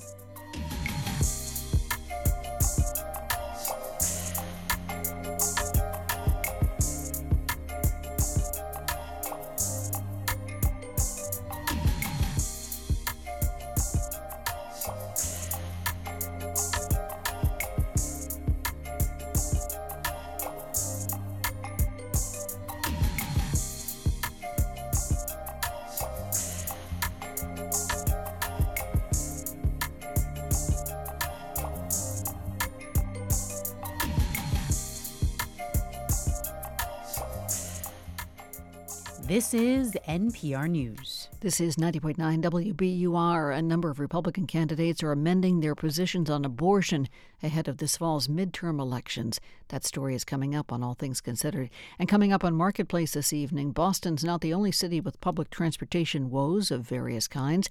Nationally, ridership on public transit is down 40% from the before times. But in Seattle, key public transit investments may have helped ridership recover a lot faster than the rest of the country. Well, I have an Orca card from work, and it pays for me to go to work. Uh, I don't want a lot of gas mileage on my my car, and I have road rage sometimes. The state of Seattle's public transit coming up tonight on Marketplace. The Rangers ride into town for a four game weekend series with the Red Sox. Rich Hill pitches for the Sox tonight, Glenn Otto for Texas, 7:10 start time. We're funded by you, our listeners, and by Davis Malm, committed to protecting your intellectual property one idea at a time. More at davismalm.com. D A V I S M A L M. This weekend, Chileans vote on a new constitution. The current one was written during one of the country's darkest periods. 32 years after the, the end of the Pinochet regime in 1990, uh, we still have that constitution. So it's a very much uh, due a, a constitutional change. What rights do the people of Chile want today? That story tomorrow on Morning Edition from NPR News. Tomorrow morning at 5 on 90.9 WBUR, Boston's NPR News Station. Live from NPR News in Culver City, California, I'm Dwane Brown. As efforts to restore water in Jackson, Mississippi continue, state officials have set up emergency distribution centers for bottled water and hand sanitizer. Jackson residents were already under a boil water order before flooding from the Pearl River knocked out one of the city's two water treatment plants. The water crisis affects more than 160,000 residents, as well as those who come into the capital to work. Here's Mississippi Governor Tate Reeves, who declared a state of emergency earlier in the week. To everyone in the city, I know that you're dealing with a profoundly unfair situation. It's frustrating, it's wrong, and it needs to be fixed. Several hundred National Guard troops have been called in to assist. This is the third time in a dozen years Jackson residents have been impacted by a decaying water system. U.S. chipmaker NVIDIA says the government has ordered the company to stop selling some of its most advanced semiconductor chips to China. NPR's Emily Feng tells us that could cripple China's artificial intelligence sector as well as the company. NVIDIA says in a securities filing the U.S. government is banning the export of A100 and H100 chips to China, the top of the line for anyone working in image processing, which relies on artificial intelligence. The company said about $400 million worth of chips it normally sells to China could be affected, and that the U.S. export ban might hinder the final development of the H100 chip, which customers have already pre ordered. The U.S. has instituted export bans for Chinese firms, including Huawei, for some of the most advanced semiconductor equipment and software, arguing they could end up in military use. China is heavily reliant on foreign chip technology, but the bans have also accelerated China's own investment in its technology. Emily Feng, and NPR News. Stocks finished mixed on Wall Street. You're listening to NPR. This is 90.9 WBUR in Boston. I'm Lisa Mullins. Early voting for next Tuesday's Massachusetts primary ends tomorrow. To date, the state's chief election officer predicted turnout for the election will come up short of the record set two years ago. WBUR's Vanessa Ochavillo explains. Secretary of State Bill Galvin says two things drove record turnout in 2020 mail in voting during the pandemic, and intense U.S. Senate and congressional races. You don't have any of that this time but I still think it's going to be going up. It's accelerating. You have these intense contests on both sides, and I think that's going to bring out a pretty good vote. Galvin says voters who are not affiliated with either party have requested more than 50% of the mail in ballots. 22% of the independents want to vote in the Republican primary. Galvin says unenrolled voters want to have a say in the GOP gubernatorial race between Geoff Diehl and Chris Doughty. For 90.9 WBUR, I'm Vanessa Ochavillo. There will soon be more alternative transportation options for the remainder of the Orange Line shutdown. The MBTA and Keolis announced today the commuter rail will make more stops every day at the Forest Hill station in Jamaica Plain. The change is in anticipation of increased ridership after Labor Day. The new schedule starts Saturday and runs through the end of the Orange Line shutdown. Vice President Kamala Harris is going to be in Boston Labor Day Monday. The White House said today she's going to be celebrating the holiday with labor leaders and other advocates. She'll attend the annual Labor Day breakfast in the city with elected leaders from around the state. The rain that we've had over the last week has not put much of a dent in our drought. The U.S. Drought Monitor finds 38% of the state is under extreme drought conditions. That's down just one percentage point from a week ago. Those extreme drought conditions cover all of the immediate Boston area, Cape Ann, and parts of the South Coast. The forecast is coming up. We're funded by you, our listeners, and by Fidelity Investments, reminding you it's never too early to start saving for your child's future. Learn more about a tax advantaged 529 college savings account and how you can use the money to pay for qualified expenses at fidelity.com/slash ufund. Fidelity Brokerage Services LLC, member NYSE SIPC. Clear skies tonight, a crescent moon, temperatures in the mid 50s, and then the sunshine should return tomorrow and Saturday too. Tomorrow's highs in the low 70s, and then 81 degrees on Saturday. Sunday should be partly sunny, a few clouds around, highs about 87. Lots of clouds ahead for Labor Day Monday. It's 535.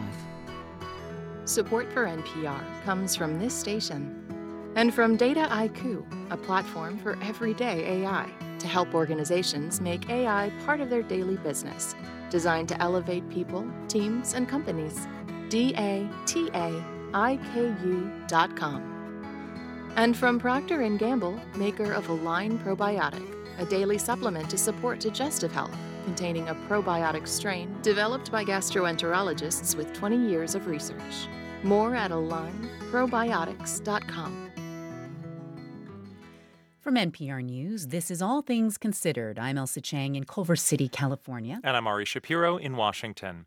Advisors to the Centers for Disease Control and Prevention today are debating whether to endorse the first updated versions of the COVID 19 vaccines.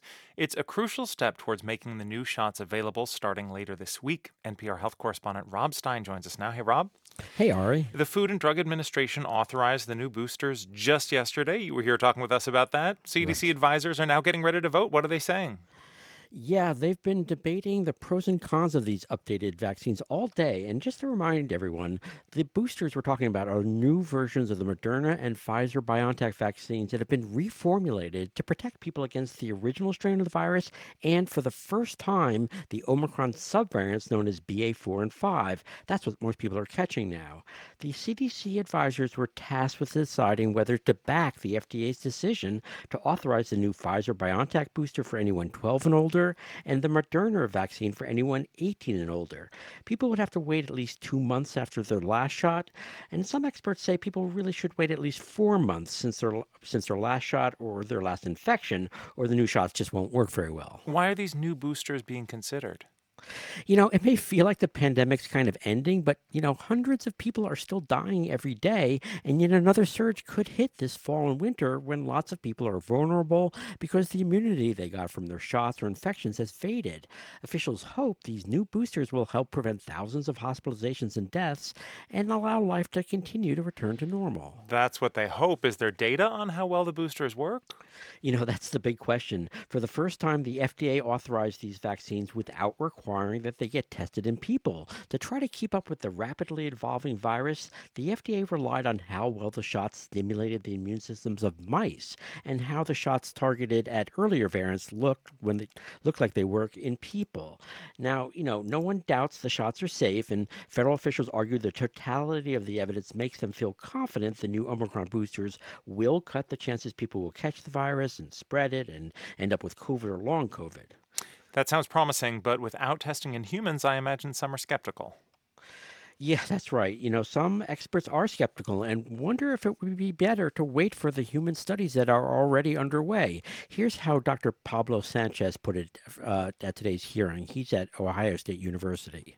I'm just, you know, struggling with a recommendation. I understand that we need better vaccines, but to make a recommendation for a vaccine that has not been studied in human. I'm just very, I just want to bring that up as a, as a concern.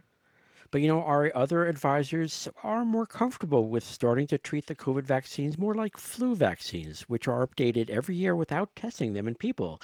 Here's Dr. Uh, Jamie Loehr from uh, Cayuga Family Medicine. This is the future that we're heading for, which is we're going to have more variants. And we should be treating this like the flu, where we can use new strain variants every year. So, after thinking about it, I am comfortable, even though we don't have human data and just animal data, of supporting the B45 variant booster. So I mentioned that if the shots get endorsed, they could be available later this week. It's already Thursday. That doesn't leave a lot of Right. time. Yeah, but you know, they could start to become available on a very limited basis starting as soon as tomorrow and then really start to become widely available next week. But you know, Ari, a key question is how much of a demand there will be for these new updated boosters. Okay. Even though That's NPR's Rob Stein. Thank you. you bet, Ari, anytime. Weeks of unprecedented monsoon rains have left a third of Pakistan underwater, and that has left around half a million people homeless. In the northern town of Nowshera, authorities have hastily converted 25 colleges and boarding houses into shelters. NPR's Dia Hadid paid a visit. We've come to a technical college that has been converted into a camp for Pakistanis who've been displaced uh, by these floods. There are dozens of people crowded in front of one tiny window. They're trying to get the attention of government official Zad Ali Khan and his aides, who are ensconced in an admin office they've transformed into camp headquarters. We reach them by scrambling through a smashed window. One volunteer is stressed. We have to deal with such kind of people. Look, they're desperate. You're doing your best. These are all people trying to register now, yeah? Uh, first, we registered them and then uh, give them the packages. They get a mat to sit on. The government official Khan says they've registered 500 families in just three days. As he speaks, the man furiously jots down the details of new families. He can't work fast enough. People keep arriving, including one family who clip clop in on their donkey cart. Crowds smush around an open back Jeep where a man hands out plastic bags filled with cooked rice. The Jeep slowly trundles about the sprawling college complex. People bang on the side of the vehicle. They jog to keep up. Elderly people fall behind. A man and a woman fight over a bag of rice and it tears open. One woman, Zubaydah Begum, scolds a Jeep driver for causing chaos and for leaving women behind. I want to ensure that women and girls getting food. It's hard for women here. In this conservative area, it's frowned on for women to be in public, let alone press for their needs. And many can't even read or write. Like Mobina, she works as a cleaner. Her 10 year old son labours in a carpentry workshop. Her hut was washed away over the weekend. It was so fast, Mobina collected the kids, their ID cards, and scrammed. Her husband, who she says is an abusive drug addict, saved himself. He ran off. He didn't even turn his neck around to see what happened to us. Mobina is now staying in a tent with two other women and their children. It's a tarp hoisted up by a pole, and there's even a shortage of those across Pakistan because the floods have been so devastating. Her life right now is a grab bag of uncertainties. She doesn't know when she and her children will eat next. She doesn't know when they can use the toilet. Mobina says there's only one toilet for females and it's sometimes locked, so they're always holding it in. Her friend Layla, a 31 year old mother of three, leans in and says, we don't have period pads either. She says, We're using our scarves. Mubina and the other women say they don't know when they can leave the camp. If the government doesn't give them money, they can't rebuild. I ask them, are they worried that there'll be another flood? The women shrug. They've never heard of the climate change that is making these floods more frequent and more intense. They've also done very little to contribute to it. These women don't have cars. They rarely eat meat. And when I ask if they've ever been on an aeroplane, Another woman in the tent, Nazia, bursts out laughing. I've never been on a plane, and I've never even seen an airport.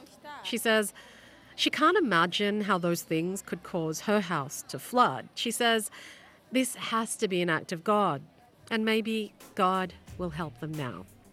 Dia Hadid, NPR News, Nowshera.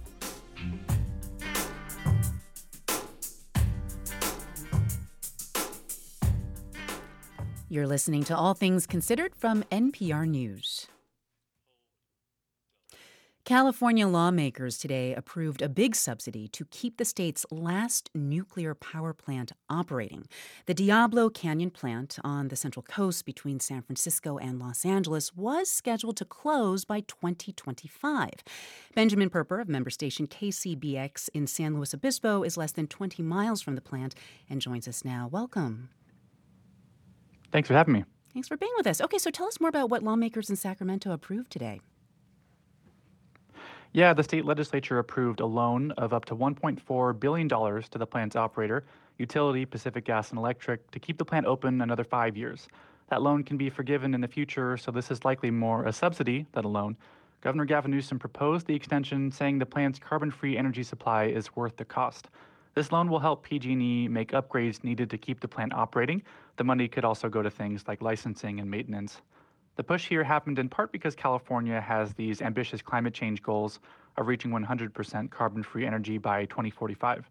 Diablo Canyon accounts for about 9% of the state's electricity portfolio and a higher share of its carbon free energy. Newsom, some environmental groups, and nuclear advocates say closing the plant in the next few years is just way too soon if the state wants to reach that goal. Okay, well, walk us through some of the history here, Benjamin, because nuclear power, it's controversial, and the trend in California as well as across the country is that these plants are shutting down, right? Yeah, well, the Diablo Canyon plant was controversial from the start. It was the focus of fierce opposition and protest during its construction, and that started in the late 1960s. PG&E struggled to show the plant was earthquake-proof, especially after a new fault was discovered several miles offshore. Eventually, though, regulators approved it. Still, on top of that, there are traditional concerns about nuclear power, like where to store uh, spent fuel. The country still doesn't have a permanent storage facility built, so nuclear waste is in temporary storage near power plants around the country. Well, how are people who oppose relying on nuclear energy responding to the prospect of Diablo Canyon staying open for an extra five years? Well, they are still really concerned about safety and the potential for a major disaster here. The Mm-hmm. plant sits right by the ocean and near several towns. Edwin Lyman is director of nuclear power safety at the Union of Concerned Scientists. He believes there is a real risk of a major accident from an earthquake, tsunami, or even a terrorist attack. Although the industry has tried to downplay those concerns, a serious radiologic release at Diablo Canyon could have wide ranging public health and environmental impacts. PG&E, though, maintains that the plant has a long record of safe operation going back to its construction, and pro-Diablo groups point to what they call the strict oversight from the Federal Nuclear Regulatory Commission.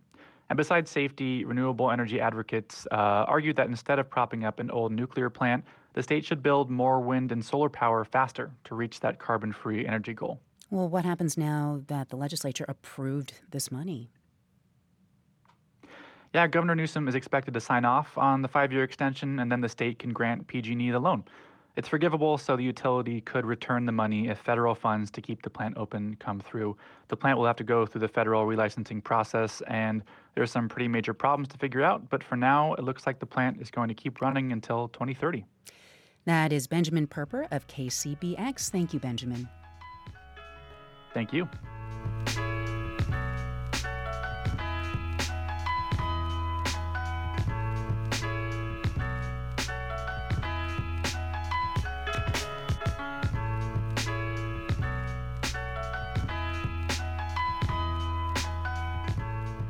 You're listening to All Things Considered from NPR News. This is 90.9 WBUR. Coming up on All Things Considered, a number of Republican candidates are amending their positions on abortion ahead of this fall's midterm elections. That story is still ahead.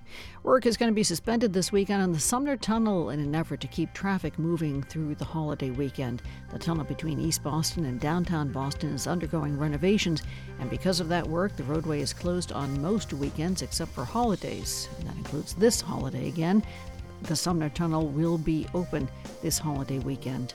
In sports, Texas Rangers meet the Red Sox at Fenway Park tonight for the first game in their four-game set. First pitch by Rich Hill is at 7:10. Glenn Otto pitches for the Rangers. This is 90.9 WBUR. The forecast clear skies overnight tonight. Should be beautiful. Lows about 55. Tomorrow, sunny once again, light winds, a little bit cooler, highs about 73 degrees. In the Boston area now, sunny skies, 77 degrees. It's 549. We're funded by you, our listeners, and by Eversource. Energy is at the center of how we live today. And with global energy prices increasing, the impact to families can be significant. Eversource may be able to help with their flexible payment plan options. For more information and to see if you qualify, visit eversource.com. There was a transformation which also translated into, you know, an almost worshipful popularity for Gorbachev. He was this incredible figure who had emerged from a system which wasn't supposed to produce people like that, who had given it kind of energy and light almost overnight. I'm Sabrina Tavernise. That's today on The Daily from The New York Times. Tonight at 8 on WBUR. From NPR News, this is All Things Considered. I'm Ailsa Chang. And I'm Ari Shapiro. It was a wild ride today as a team of nuclear inspectors from the United Nations made their way to the Zaporizhia nuclear plant in southern Ukraine. The team was able to reach and gain access to the plant, and they have begun their work to assess its safety. NPR's Elissa Nadworny is in Dnipro, Ukraine. Hey, Elissa. Hi, Ari. It sounds like it was a really intense journey for the inspectors to get there. Tell us what they went through. Well, yeah, it certainly had the world on the edge of their seats. So to get there, they had to pass through active fighting. They came from the city of Zaporizhia, which is still Ukrainian controlled, but they had to go through the gray zone. That's where the two sides meet each other. And then they had to enter Russian held territory. There were some really long delays at checkpoints, there was heavy shelling along the way. The head of the International Atomic Energy Agency, Rafael Grossi, who's leading this team, he said that he was briefed on the military situation, but he felt the mission must proceed because the stakes of a nuclear disaster were just too high to wait. And despite the shelling, despite the checkpoint delays, they made it. So, what do we know about the visit? Yeah, the the weeks in the making visit finally happened.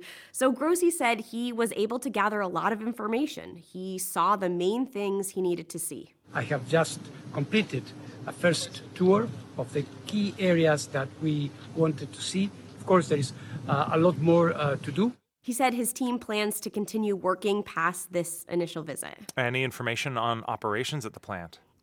Well, because of shelling again today, the plant had some damage. So there was a power supply line that went down. Workers had to shut down one of the reactors. Another idle reactor lost power and had to be switched to a generator. That's all according to Energoatom, which is the organization tasked with nuclear safety in Ukraine. The head of that organization said they are using all efforts to get that reactor back online. What's Moscow saying about all this? Moscow's been supportive of the mission. Russia's foreign minister Sergei Lavrov had this to say. He's saying we're doing everything we can for the nuclear station to function and the inspectors to arrive. But Russia continues to blame the shelling in and around the plant on Ukraine, claiming that they're sabotaging the visit. On Twitter, the deputy Russian ambassador to the UN said Russia had requested a meeting next week of the UN Security Council to discuss the situation at the plant and Ukraine's, quote, reckless behavior. Okay, so Russia blames Ukraine for the shelling, but what does Ukraine say about that? Ukrainian officials say it's Russia who's doing the shelling. And today, NPR had a chance to talk with Dmytro Orlov. He is the mayor of Enerhodar, which is the city that's closest to the plant. He says You can tell the shelling is coming from nearby Russian occupied territory because the time between hearing the shot and hearing the resulting explosion is just a few seconds. All right, well, what's next in this saga? Well, the IAEA mission is expected to be ongoing over the next few days. The main team has departed the plant tonight, but a few members are going to stay behind to continue working. Grossi, he has said, you know, he wants to keep a contingent of inspectors at the plant permanently, but it's still unclear exactly how that's going to look. That's NPR's Elissa Nadworny reporting from Ukraine. Thanks a lot. You bet. Abortion rights supporters have gotten some encouraging signs since the Supreme Court overturned Roe v. Wade. Voter registration data and recent election results suggest that women and young voters are especially fired up. And as a result, NPR's Danielle Kurtzleben reports that some Republicans are changing how they talk about abortion. About a week ago, Arizona Republican Senate candidate Blake Masters tweeted an ad featuring him playing with his kids. Look, I support a ban on very late term and partial birth abortion. And most Americans agree with that. That would just put us on par with other civilized nations. That's Mark a different Kelly. tone than Masters took on abortion in March when he spoke to Catholic news outlet EWTN. Every society uh, has had child sacrifice or has had human sacrifice in some form. And this is our form, and it needs to stop. This discrepancy was highlighted when NBC News reported that his website had also changed. It no longer, for example, characterizes Masters as 100% pro life. That shift is part of a broader trend of GOP candidates changing how they and their websites talk about abortion since the Supreme Court's decision in the Dobbs case. In March, Minnesota Republican gubernatorial candidate Scott Jensen told Minnesota Public Radio his position. I would try to ban abortion. I think that we're we're basically in a situation where we should be governed by pro-life. There is no reason for us to be having abortions going on. But in an August interview with NPR, he said he supports exceptions for rape and incest. And he added this. If a pregnant woman's mental or physical health is endangered, then this is no longer any kind of a situation for the legal system. Tresa Undem is a pollster who has worked heavily on abortion, and to her, these changes make sense, as a majority of Americans oppose total or near total bans on the procedure. Post Dobbs, where I see sort of the biggest shifts is the potential and turnout for independent women and Democratic voters and young voters who are all looking to be more mobilized by this issue. Marjorie Dannenfelser is president of SBA Pro Life America, which opposes abortion rights. She says changes in rhetoric from candidates like Masters don't mean their actual views have changed. I do not see this as a change of position at all. I've talked to him extensively, um, back and forth on this um, before and now um, the position that he stated before is the one shared by the whole pro life movement, and that is, of course, to end abortion. To her, the path is to tighten laws over time. We have partial victories along the way, and we're very clear about where we want to end up. Blake Masters is a great example. He is very clear about what his personal position is, but he's also clear about what's achievable. Abortion rights supporters and opponents agree that candidates' statements, not views, are changing. Where these groups differ is on why. It's not that complicated what they're trying to do, and it's not that clever. It's just they don't want voters to understand what the what the end goal is. Christina Reynolds is vice president of communications at Emily's List, which supports Democratic pro-abortion rights women candidates what we see is that voters don't like the Supreme Court decision. They think the Republicans have gone way too far, and they believe that this is a right and a freedom that they should have. Republican candidates have, in some cases, removed abortion from their websites altogether. Colorado congressional candidate Barbara Kirkmeyer has in recent months done so, along with removing a number of other topics. Her position on abortion is clear. In a July interview with the Colorado Fox affiliate, she said she opposes it, except to save a pregnant person's life. I have said for years that I'm 100% um, pro life, and I remain that way. But again, the issues that are facing this district that my opponent is so out of, out of touch with has to do with the inflation. And that's one more tactic many Republicans may take on abortion as the midterms approach. Try to talk about something else. Danielle Kurtzleben, NPR News.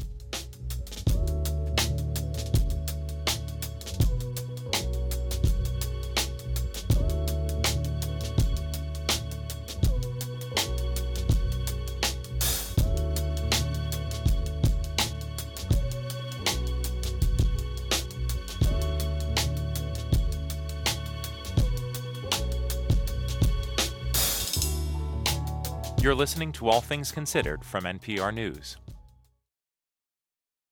Support for NPR comes from this station and from Fisher Investments. Fisher Investments is a fiduciary, which means they always put clients' interests first. Fisher Investments, clearly different money management. Investing in securities involves the risk of loss. From Focus Features, presenting Honk for Jesus, Save Your Soul, a comedy about a megachurch pastor and his wife who will do whatever it takes to save their congregation. In theaters and streaming on Peacock tomorrow. From Workday, an enterprise management cloud focused on providing organizations with a system to continuously plan for all what if scenarios. Workday, the finance, HR, and planning system for a changing world. And from the Annie E. Casey Foundation. This is 90.9 WBUR. A lovely evening. Clear skies overnight tonight, lows about 55. Tomorrow should be pretty beautiful once again. Sunny skies, light winds, a little bit cooler, about 73 degrees. Then for the start of the Labor Day weekend, sunny skies on Saturday, slightly warmer temperatures, just breaking 80 degrees. Sunday should bring a mix of clouds and sunshine, highs inching to 87, and then gray for Labor Day, maybe some showers with highs in the mid 70s. Texas Rangers meet the Red Sox at Fenway Park tonight for the first game in their four-game set. First pitch tonight by Rich Hill is at 7:10. Glenn Otto pitches for the Rangers. It's 5:59. I'm senior business reporter Zeninjor Enwemeka, and this is 90.9 WBUR FM Boston, 92.7 WBUA Tisbury, and 89.1 WBUH Brewster. Listen anytime with our app or at WBUR.org. WBUR, Boston's NPR news station. President Biden is set to deliver a primetime speech on the fight for what he calls the soul of the nation. Tonight, he's expected to single out MAGA Republicans and election victory deniers. Our story is coming up on this Thursday, the 1st of September. You're listening to WBUR's All Things Considered.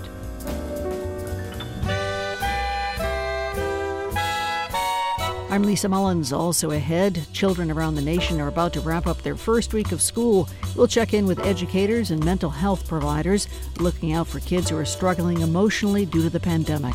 We had a lot of kids with elevated levels of anxiety and stress, kids who are fearful coming to school. And a newly released report by the National Science Foundation shows that sexual harassment is a serious problem for women who are stationed in research facilities in Antarctica. These stories and the numbers from Wall Street are coming up. It's one past six. Live from NPR News in Washington, I'm Windsor Johnston. President Biden is preparing for a major speech tonight about the future of the nation's democracy. NPR's Lakshmi Singh reports Biden is delivering the address in the battleground state of Pennsylvania, just two months ahead of the midterm elections. President Biden characterizes the general election in November as part of a broader battle for the soul of the nation. Against the backdrop of Independence Hall, he's expected to use this primetime speech to spur Americans to shield U.S. democracy from the rising threat of extremism. And White House Press Secretary Karine Jean Pierre says Biden will again call out extremist Trump supporters who continue to deny that the outcome of the 2020 election was legitimate. They are threatening political violence and they are attacking our democracy. And so the president is going to take this time to talk to the American people who majority agree with him on. Biden's travel schedule is expected to get even busier in the weeks leading up to the midterm elections. Lakshmi Singh, NPR News. A federal judge is delaying her ruling on former President Donald Trump's request for a special master in the investigation into the classified documents that were removed from his Florida estate. NPR's Deepa Shivaram reports the judge now says she will enter a written order at some point. U.S. District Judge Aileen Cannon said over the weekend that she was inclined to grant Trump's request for a special master. But now there's no indication from the judge on when her decision will come. The U.S. Department of Justice had argued in a filing this week that appointing a special master is unnecessary and could be harmful to national security. The department also raised questions and suggested Trump may have obstructed justice by concealing or removing some of the documents that federal authorities were looking for when they searched. Trump's lawyers have downplayed the Justice Department's concerns and said there was, quote, no cause for alarm. Deepa Shivaram, NPR News. Residents in Jackson, Mississippi are being urged to take precautions amid a citywide water crisis. Officials have been working to restore access to clean drinking water after a treatment plant failed earlier this week. Nsombi Lambright, the executive director of One Voice Mississippi, says problems at the aging facility date back years. People are, are very angry that this situation has not been addressed you know, we were promised that, you know, with the federal funding that um, was coming down, that, you know, this was finally, you know, going to be addressed. The director of FEMA is expected to arrive in Jackson on Friday to help coordinate ongoing efforts to supply residents with clean water and to get the treatment plant back up and running. You're listening to NPR News in Washington. And this is 90.9 WBUR in Boston. Good evening. I'm Lisa Mullins. A new analysis from UMass Amherst shows the Northeast is warming at the fastest rate of any region in the country. Worcester, Providence, and Hartford had their warmest August on record. Boston had its third warmest. Michael Rawlins is Associate Director of the Climate System Research Center at UMass Amherst. He says the region is dangerously close to what he calls a worrisome level of warming a combination of factors in both the atmosphere, the land surface, and the western Atlantic Ocean may be contributing to this faster warming we're seeing across the northeast U.S. Rawlins says a lack of snow in the winter is one reason for more days of intense heat in the summer. Businesses appear to have a high interest in offering sports betting in Massachusetts. The State Gaming Commission today said that 42 companies have announced they plan to apply for a sports betting license. There will be 17 licenses available. The Commission still determining the process for considering the applications and regulating the new industry. Last month, Governor Charlie Baker signed a bill that legalizes sports betting in the state. Former President Donald Trump is set to campaign for Massachusetts Republican gubernatorial candidate Geoff Diehl by telephone. He'll join the former state rep in a pre primary tele-rally Monday evening to get out the vote. Diehl is facing Chris Doughty in the Republican primary. The winner is expected to face Democratic Attorney General Maura Healey in November. And the Raynham man who began the organization Operation Flags for Vets has been laid to rest. Paul Monti's funeral was held today. His son, Army Sergeant Jared Monti, died in 2006 in Afghanistan. Paul Monti began the organization that places flags on military graves because the cemetery where his son is buried did not do so at the time. Reporter Alex Ashlock was at the services today. Governor Charlie Baker called Monti a warrior for veterans and their families. A long procession took Monti's body to the National Cemetery on Cape Cod, led by or including Jared Monti's truck, the truck Paul used to drive. Paul Monti is being buried near his son Jared at the National Cemetery in Bourne. That's Alex Ashlock. Paul Monti died last week. He was 76 years old. His story inspired the hit Lee Brice country song, I Drive Your Truck. Sure is nice out there right now. Clear tonight, chilly, lows in the mid 50s. Tomorrow, sun shines back. Temperature should reach the low to mid 70s. 75 degrees now in Boston at 607. We're funded by you, our listeners, and by the Robert Wood Johnson Foundation, supporting those working towards a day when no one has to choose between paying rent, putting food on the table, and protecting their health and the health of others. rwjf.org. This is All Things Considered from NPR News. I'm Ari Shapiro in Washington. And I'm Ailsa Chang in Culver City, California. President Biden is heading to Pennsylvania tonight, where he will give a rare primetime speech on what the White House calls the battle for the soul of the nation. The speech in downtown Philadelphia is about threats to democracy. It's a return to a message that Biden used in his 2020 campaign. And Biden is expected again to take sharp aim at Republicans tonight. Here to talk about all of of this is NPR White House correspondent Franco Ordonez. Hey, Franco. Hey, Ailsa. Okay, so what else can you tell us about what to expect from the president's speech tonight? Well, Karine Jean Pierre, Biden's press secretary, told us to expect the president to speak about how he sees Republican followers of former President Donald Trump as a threat to democracy. Biden says they don't respect the rule of law and that they have refused to accept the results of the election. He calls them MAGA Republicans and says they mm-hmm. support a kind of semi fascism. The president has been more aggressively taking on Republicans in recent weeks, you know, as he did in Maryland last week. They refuse to accept the will of the people. They embrace, embrace political violence. They don't believe in democracy. You know, it's really quite a shift from his earlier efforts to find compromise with Republicans over the course of much of his first year. I mean, but this message, it isn't a new area for him, right? Like, why is he giving this speech now? Is he basically I don't know, just campaigning for the midterms? You know, Biden has cited recent events as an example of why fighting for democracy is more important than ever. You know, he's pointed to the suppression of voting rights and threats to abortion and reproductive health care, for example. You know, the White House says this is not political, but I mean, of course, the midterms are just around the corner. Mm-hmm. You know, I talked with uh, Doug Sosnik. He was a former advisor to President Bill Clinton.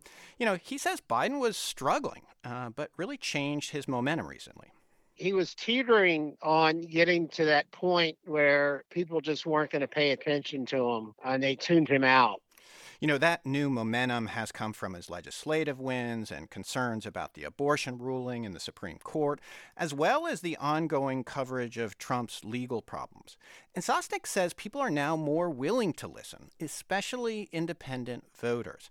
You know, he specifically cited new polling that shows independents have moved more into the Democrats' camp before the midterm elections. Hmm in a in a world that's increasingly become bifurcated. I mean, to the extent there there's thirty percent of the people out there who are you know who are open you know to persuasion. You know, and he said those are the people who are now probably more willing and interested to hear what the president has to say tonight. And that's part of the reason why Biden is giving this primetime address. Well, President Biden's second stop in Pennsylvania, this is his second stop in Pennsylvania in like three days, right? And he's going back there again over the long weekend. Can you just explain why there's so much focus on Pennsylvania in particular? You know, Biden is from Scranton, and Pennsylvania is where he launched his 2020 campaign. And this week has been kind of a kickoff for Biden, who promises to do more campaigning before the midterms. And Pennsylvania is an incredibly important state in those upcoming races. You know, it has competitive House races and a gubernatorial contest, and a key Senate race that could help determine control of the Senate. So there's a lot riding on this period. That is NPR White House correspondent Franco Ordonez. Thank you, Franco. Thank you, Ailsa. In many parts of the country, kids are about to wrap up their first week of school, and teachers are happy to have them back for what they hope is a relatively COVID free school year. But there's one more thing educators and healthcare providers are preparing for another wave of kids struggling with their mental health. NPR's Rhitu Chatterjee reports. To understand why educators and healthcare providers are concerned about kids' mental health, we have to step back to this time last year. When students came back into classrooms, many for the first time since spring of 2020, and educators were thrilled. We were very excited because we were going to have all our kids back. Bob Mullaney is superintendent of Millis Public Schools in Massachusetts. But he says the last school year turned out to be a tough one. We had a lot of kids with elevated levels of anxiety and stress kids who are fearful coming to school, fearful of contracting COVID. We had uh, an increase in students reporting suicidal ideation. It was a lot. Data from the National Center for Education Statistics shows that in the previous academic year, 76% of public schools reported concerns around student mental health, and only half said they felt equipped to address the problem. And data from emergency rooms show a rise in the number of kids seeking help for mental health crises. Even after schools closed for the summer, hospitals have continued to see children and adolescents seeking care for mental health. So, healthcare providers and educators are expecting that kids are still struggling, especially in the country's most marginalized communities, where families are still reeling from the impacts of the pandemic. Things like loss of life, loss of jobs, food insecurity, homes, you know, kids not having, you know, predictable homes, the, the predictability and routine completely disrupted. Elisa Villanueva Beard is CEO of Teach for America, which caters to schools in underserved communities. She says her organization is sensitizing teachers to the emotional states of their students. We have to actually equip our teachers to be able to approach classrooms in a trauma informed way, and they all want this.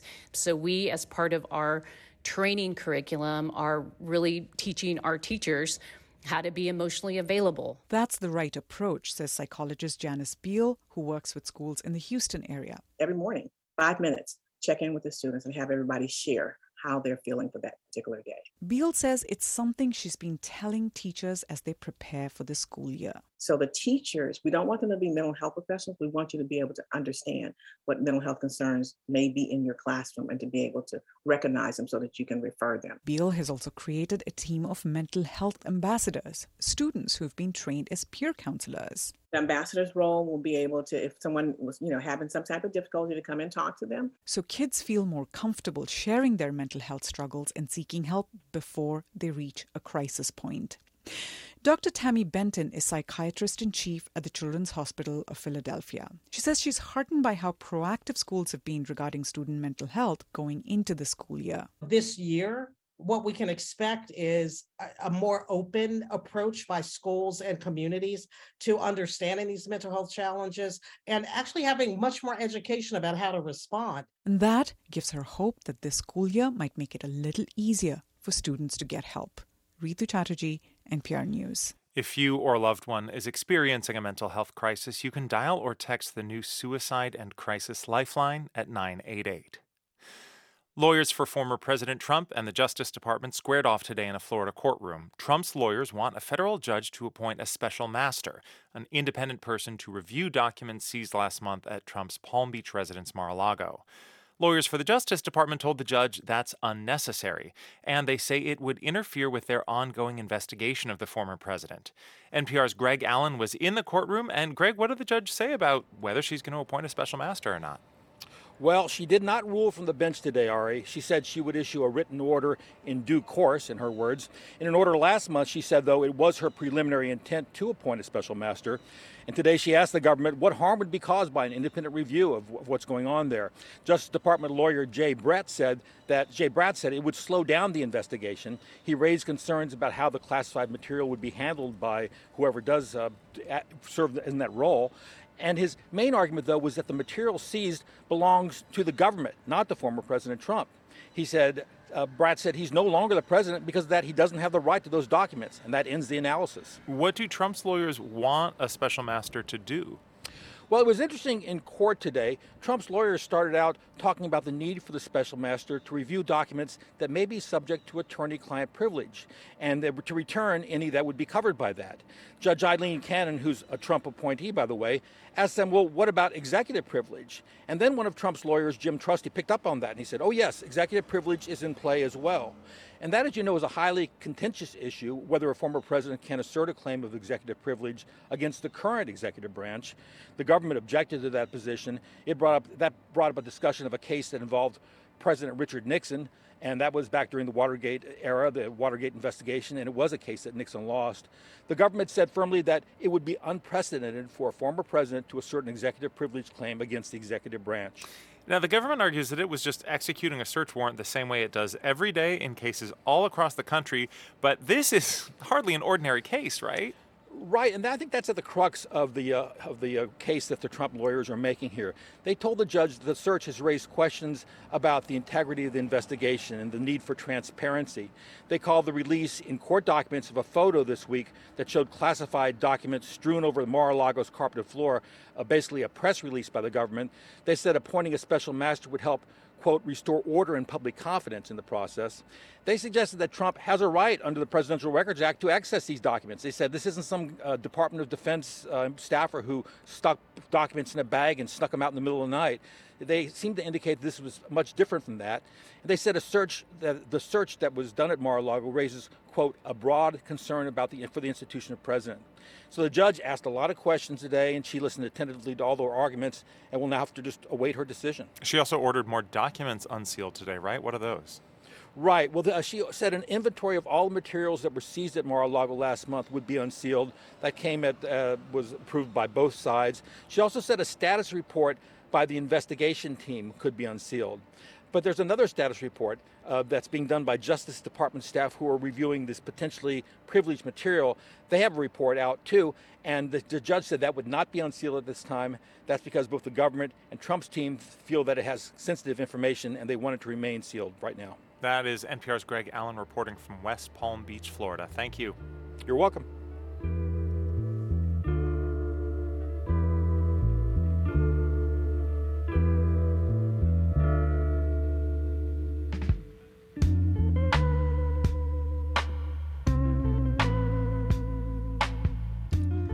Listening to All Things Considered from NPR News. Coming up on WBUR's All Things Considered, a heads up if you're taking to the skies over the next few days. Airline pilots are warning that travelers may face more chaos this Labor Day weekend. Our story is up ahead. The Dow and S&P started the month of September by snapping a four-day losing streak. The Dow rose nearly a half percent, 146 points today, to close at 31,656. S&P gained three tenths of a percent to close at 3967. The Nasdaq dipped a quarter of a percent to end the day at 11,785. Cannabis industry leaders want to make it easier for you to get your pot delivered to your home. Delivery company owners and members of the state's Cannabis Advisory Board have created an online petition to loosen marijuana delivery regulations. Currently, regulations require two drivers per delivery and allow individual municipalities to ban marijuana delivery outright. Business news is coming up at 6:30 on Marketplace. It's now 6:19.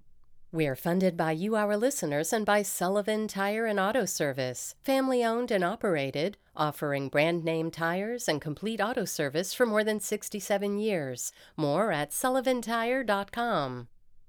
Lovely evening, clear skies overnight tonight, down about 55. Tomorrow should be nice once again. Light winds, sunshine, a little bit cooler, about 73 degrees.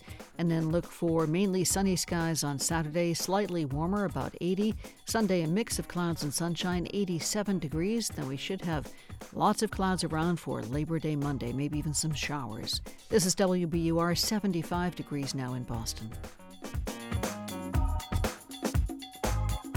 Support for NPR comes from this station and from Focus Features, presenting Honk for Jesus, Save Your Soul, a comedy about a megachurch pastor and his wife who will do whatever it takes to save their congregation. In theaters and streaming on Peacock tomorrow. From OCLC through WorldCat.org, committed to helping users conduct research or find the latest bestseller by accessing libraries around the world. Learn more at worldcat.org. And from the Lemelson Foundation. This is All Things Considered from NPR News. I'm Ailsa Chang. And I'm Ari Shapiro. Unfortunately, there are no continents on the planet without sexual harassment, and that includes Antarctica. A new report reveals that sexual harassment and sexual assault are major problems at U.S. Antarctic facilities. The report was commissioned by the National Science Foundation, which runs the Antarctic program. The report found that nearly three quarters of women working there felt sexual harassment was an issue. Nearly half were worried about sexual assaults. NPR's Joe Palca has been reading through the 273 page report and is here in the studio to tell us about it. Hey, Joe. Hey, Ari. What are some of the revelations in the report? Well, one of the things that jumps out at you is how pervasive this problem seems to be. They quoted one of the people they interviewed as saying, Every woman I know down there has had an assault or harassment experience that occurred on ice. On ice is what they call working down there. Mm-hmm. And uh, this is a sentiment that they uh, heard from many, many different people.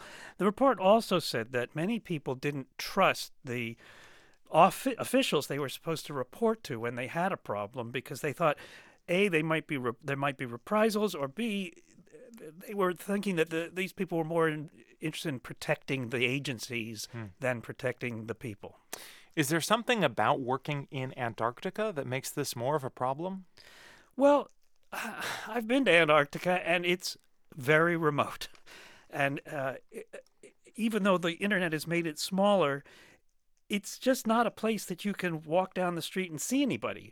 Um, much of the year, these bases are totally inaccessible. The sun disappears for months in the winter, and that means the staff doesn't have anywhere to go or anyone to talk to. I spoke with Madeline Nash. She's an associate dean at the Australia National University. She studies harassment in Australia in Australia's Antarctic program you're so isolated and so detached from the sort of normal rules of society that often it makes it sort of for lack of a better word it makes it easier to get away with inappropriate behavior that probably wouldn't be condoned you know back in normal life. So imagine if it's your supervisor doing the harassing, harassing, it's not like you can go down the hall and complain.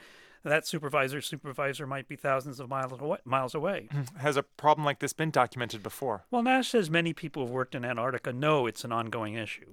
Anecdotally, the information that's presented in this report is widely known that women in particular suffer greatly, that sexual harassment is a significant problem. But what's unique about this report is that it puts some numbers behind the problem and shows it's really pervasive.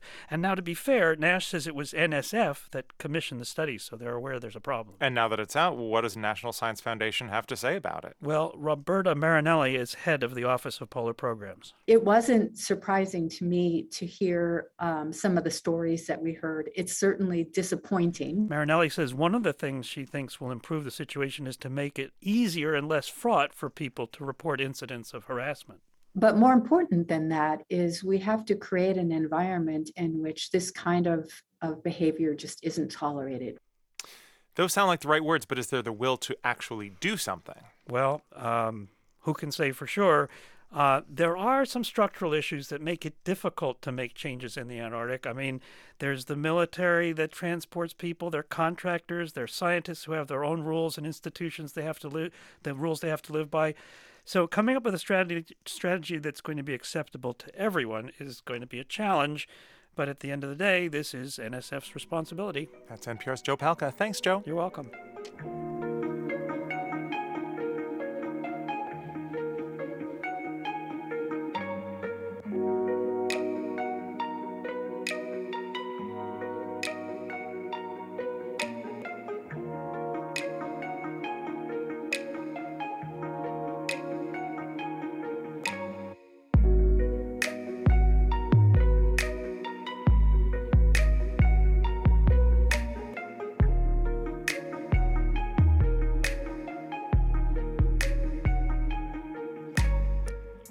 Listening to All Things Considered from NPR News. All right, today is getaway day for a lot of people traveling for the Labor Day holiday weekend. And the number of people flying is expected to be near pre pandemic levels. That means you will probably find long lines, crowded gates, and packed planes. And airline pilots are warning travelers that there could be more delays and cancellations. They've been picketing at airports today to call on airline management to fix the operational problems that have plagued air travel all summer long. We're going to check in now with NPR's David Schaper, who is at O'Hare Airport in Chicago right this very second. Hey, David. Hi, Ailsa. So, can you just describe the scene there? Like, how busy is it? Are there any problems yeah. yet? Yeah, you know, it's it's very busy. There was heavy traffic heading into the airport, long lines at check-in counters. The line for the security checkpoint was outside of the security area, so it was actually creating some very congested foot traffic in the area that I'm in. You know, I talked to one traveler who was upset because she had been waiting over a half an hour for a wheelchair, likely because of short staffing for wheelchair attendants, and she was concerned that she might miss her flight. But another traveler I talked to who's on his way to Las Vegas thought as busy as it is here, things are running more smoothly than he had expected. Although I think a lot of people's expectations are not all that high now. right. But flights are on time here for the most part. That's not how it's been much of the summer, though. And I talked to aviation consumer advocate Bill McGee about that, and he thinks air travelers might be see more of the same this weekend. The fact is, we've never seen this level of what the industry calls flight disruptions, which is, you know, extensive delays and cancellations. And, you know, you couple that with all the unpaid refunds. It's just been a miserable summer for air travel. Ain't that right? Well, mm. we mentioned the picketing pilots are warning people of possible delays, more cancellations. What is their central message? Well, it kind of depends on which airline the pilots fly for and what specific problems they've encountered at that airline. For pilots at American, the big issue has been scheduling. And the pilots say they feel that they're stretched too thin and pushed to the limit, and the number of fatigue complaints is up substantially. Other pilots at other airlines want better working conditions and more rest between flights, too. Most of the airlines have had these operational problems due to scheduling too many flights, more flights than they can actually staff due to a shortage of pilots and other employees. And they said that's what's at the heart of all these delays and cancellations this summer. Captain Roger Phillips is a 767 pilot for United Airlines and spokesman for the pilots union here. We want this fixed. We want the traveling public to be able to have a seamless experience in the air, and, and we're here to, to make that happen as, as quickly as possible. Now, many of the pilots' union contracts are expiring too, and so they're doing this informational picketing on their days off to try to pressure the airlines to also come to the bargaining table. Well, in terms of travelers, I understand that the Department of Transportation has a new tool for air travelers so they can see like what they're owed from the airline, which might come in handy for people this weekend. Can you tell Yeah. us about that? Yeah, it's a new website, an online dashboard that more clearly explains what the airlines are required to do for you under the law when your flight is delayed or canceled. And it also provides side by side comparisons on what customer services they'll provide when flight disruptions are their fault, like which ones will provide meal vouchers or cash if your flight is delayed more than three hours, and whether they'll pay for a hotel room if you're stranded overnight. That is NPR's transportation correspondent, David Schaper. Thank you so much, David. Oh, my pleasure.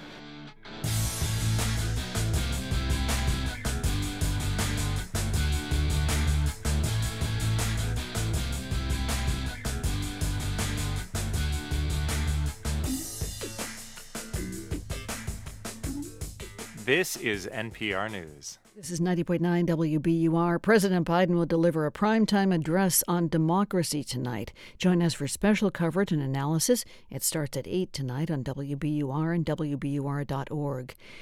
As the drought continues in the state, officials are warning of the increased chance of wildfires breaking out. The risk is greater on days with low humidity and high winds. That's the kind of weather we have due in this weekend. Tonight, clear and dry, temperatures in the mid 50s. Tomorrow should be sunny, breezy, lows about 73. Sunny on Saturday, partly cloudy skies on Sunday.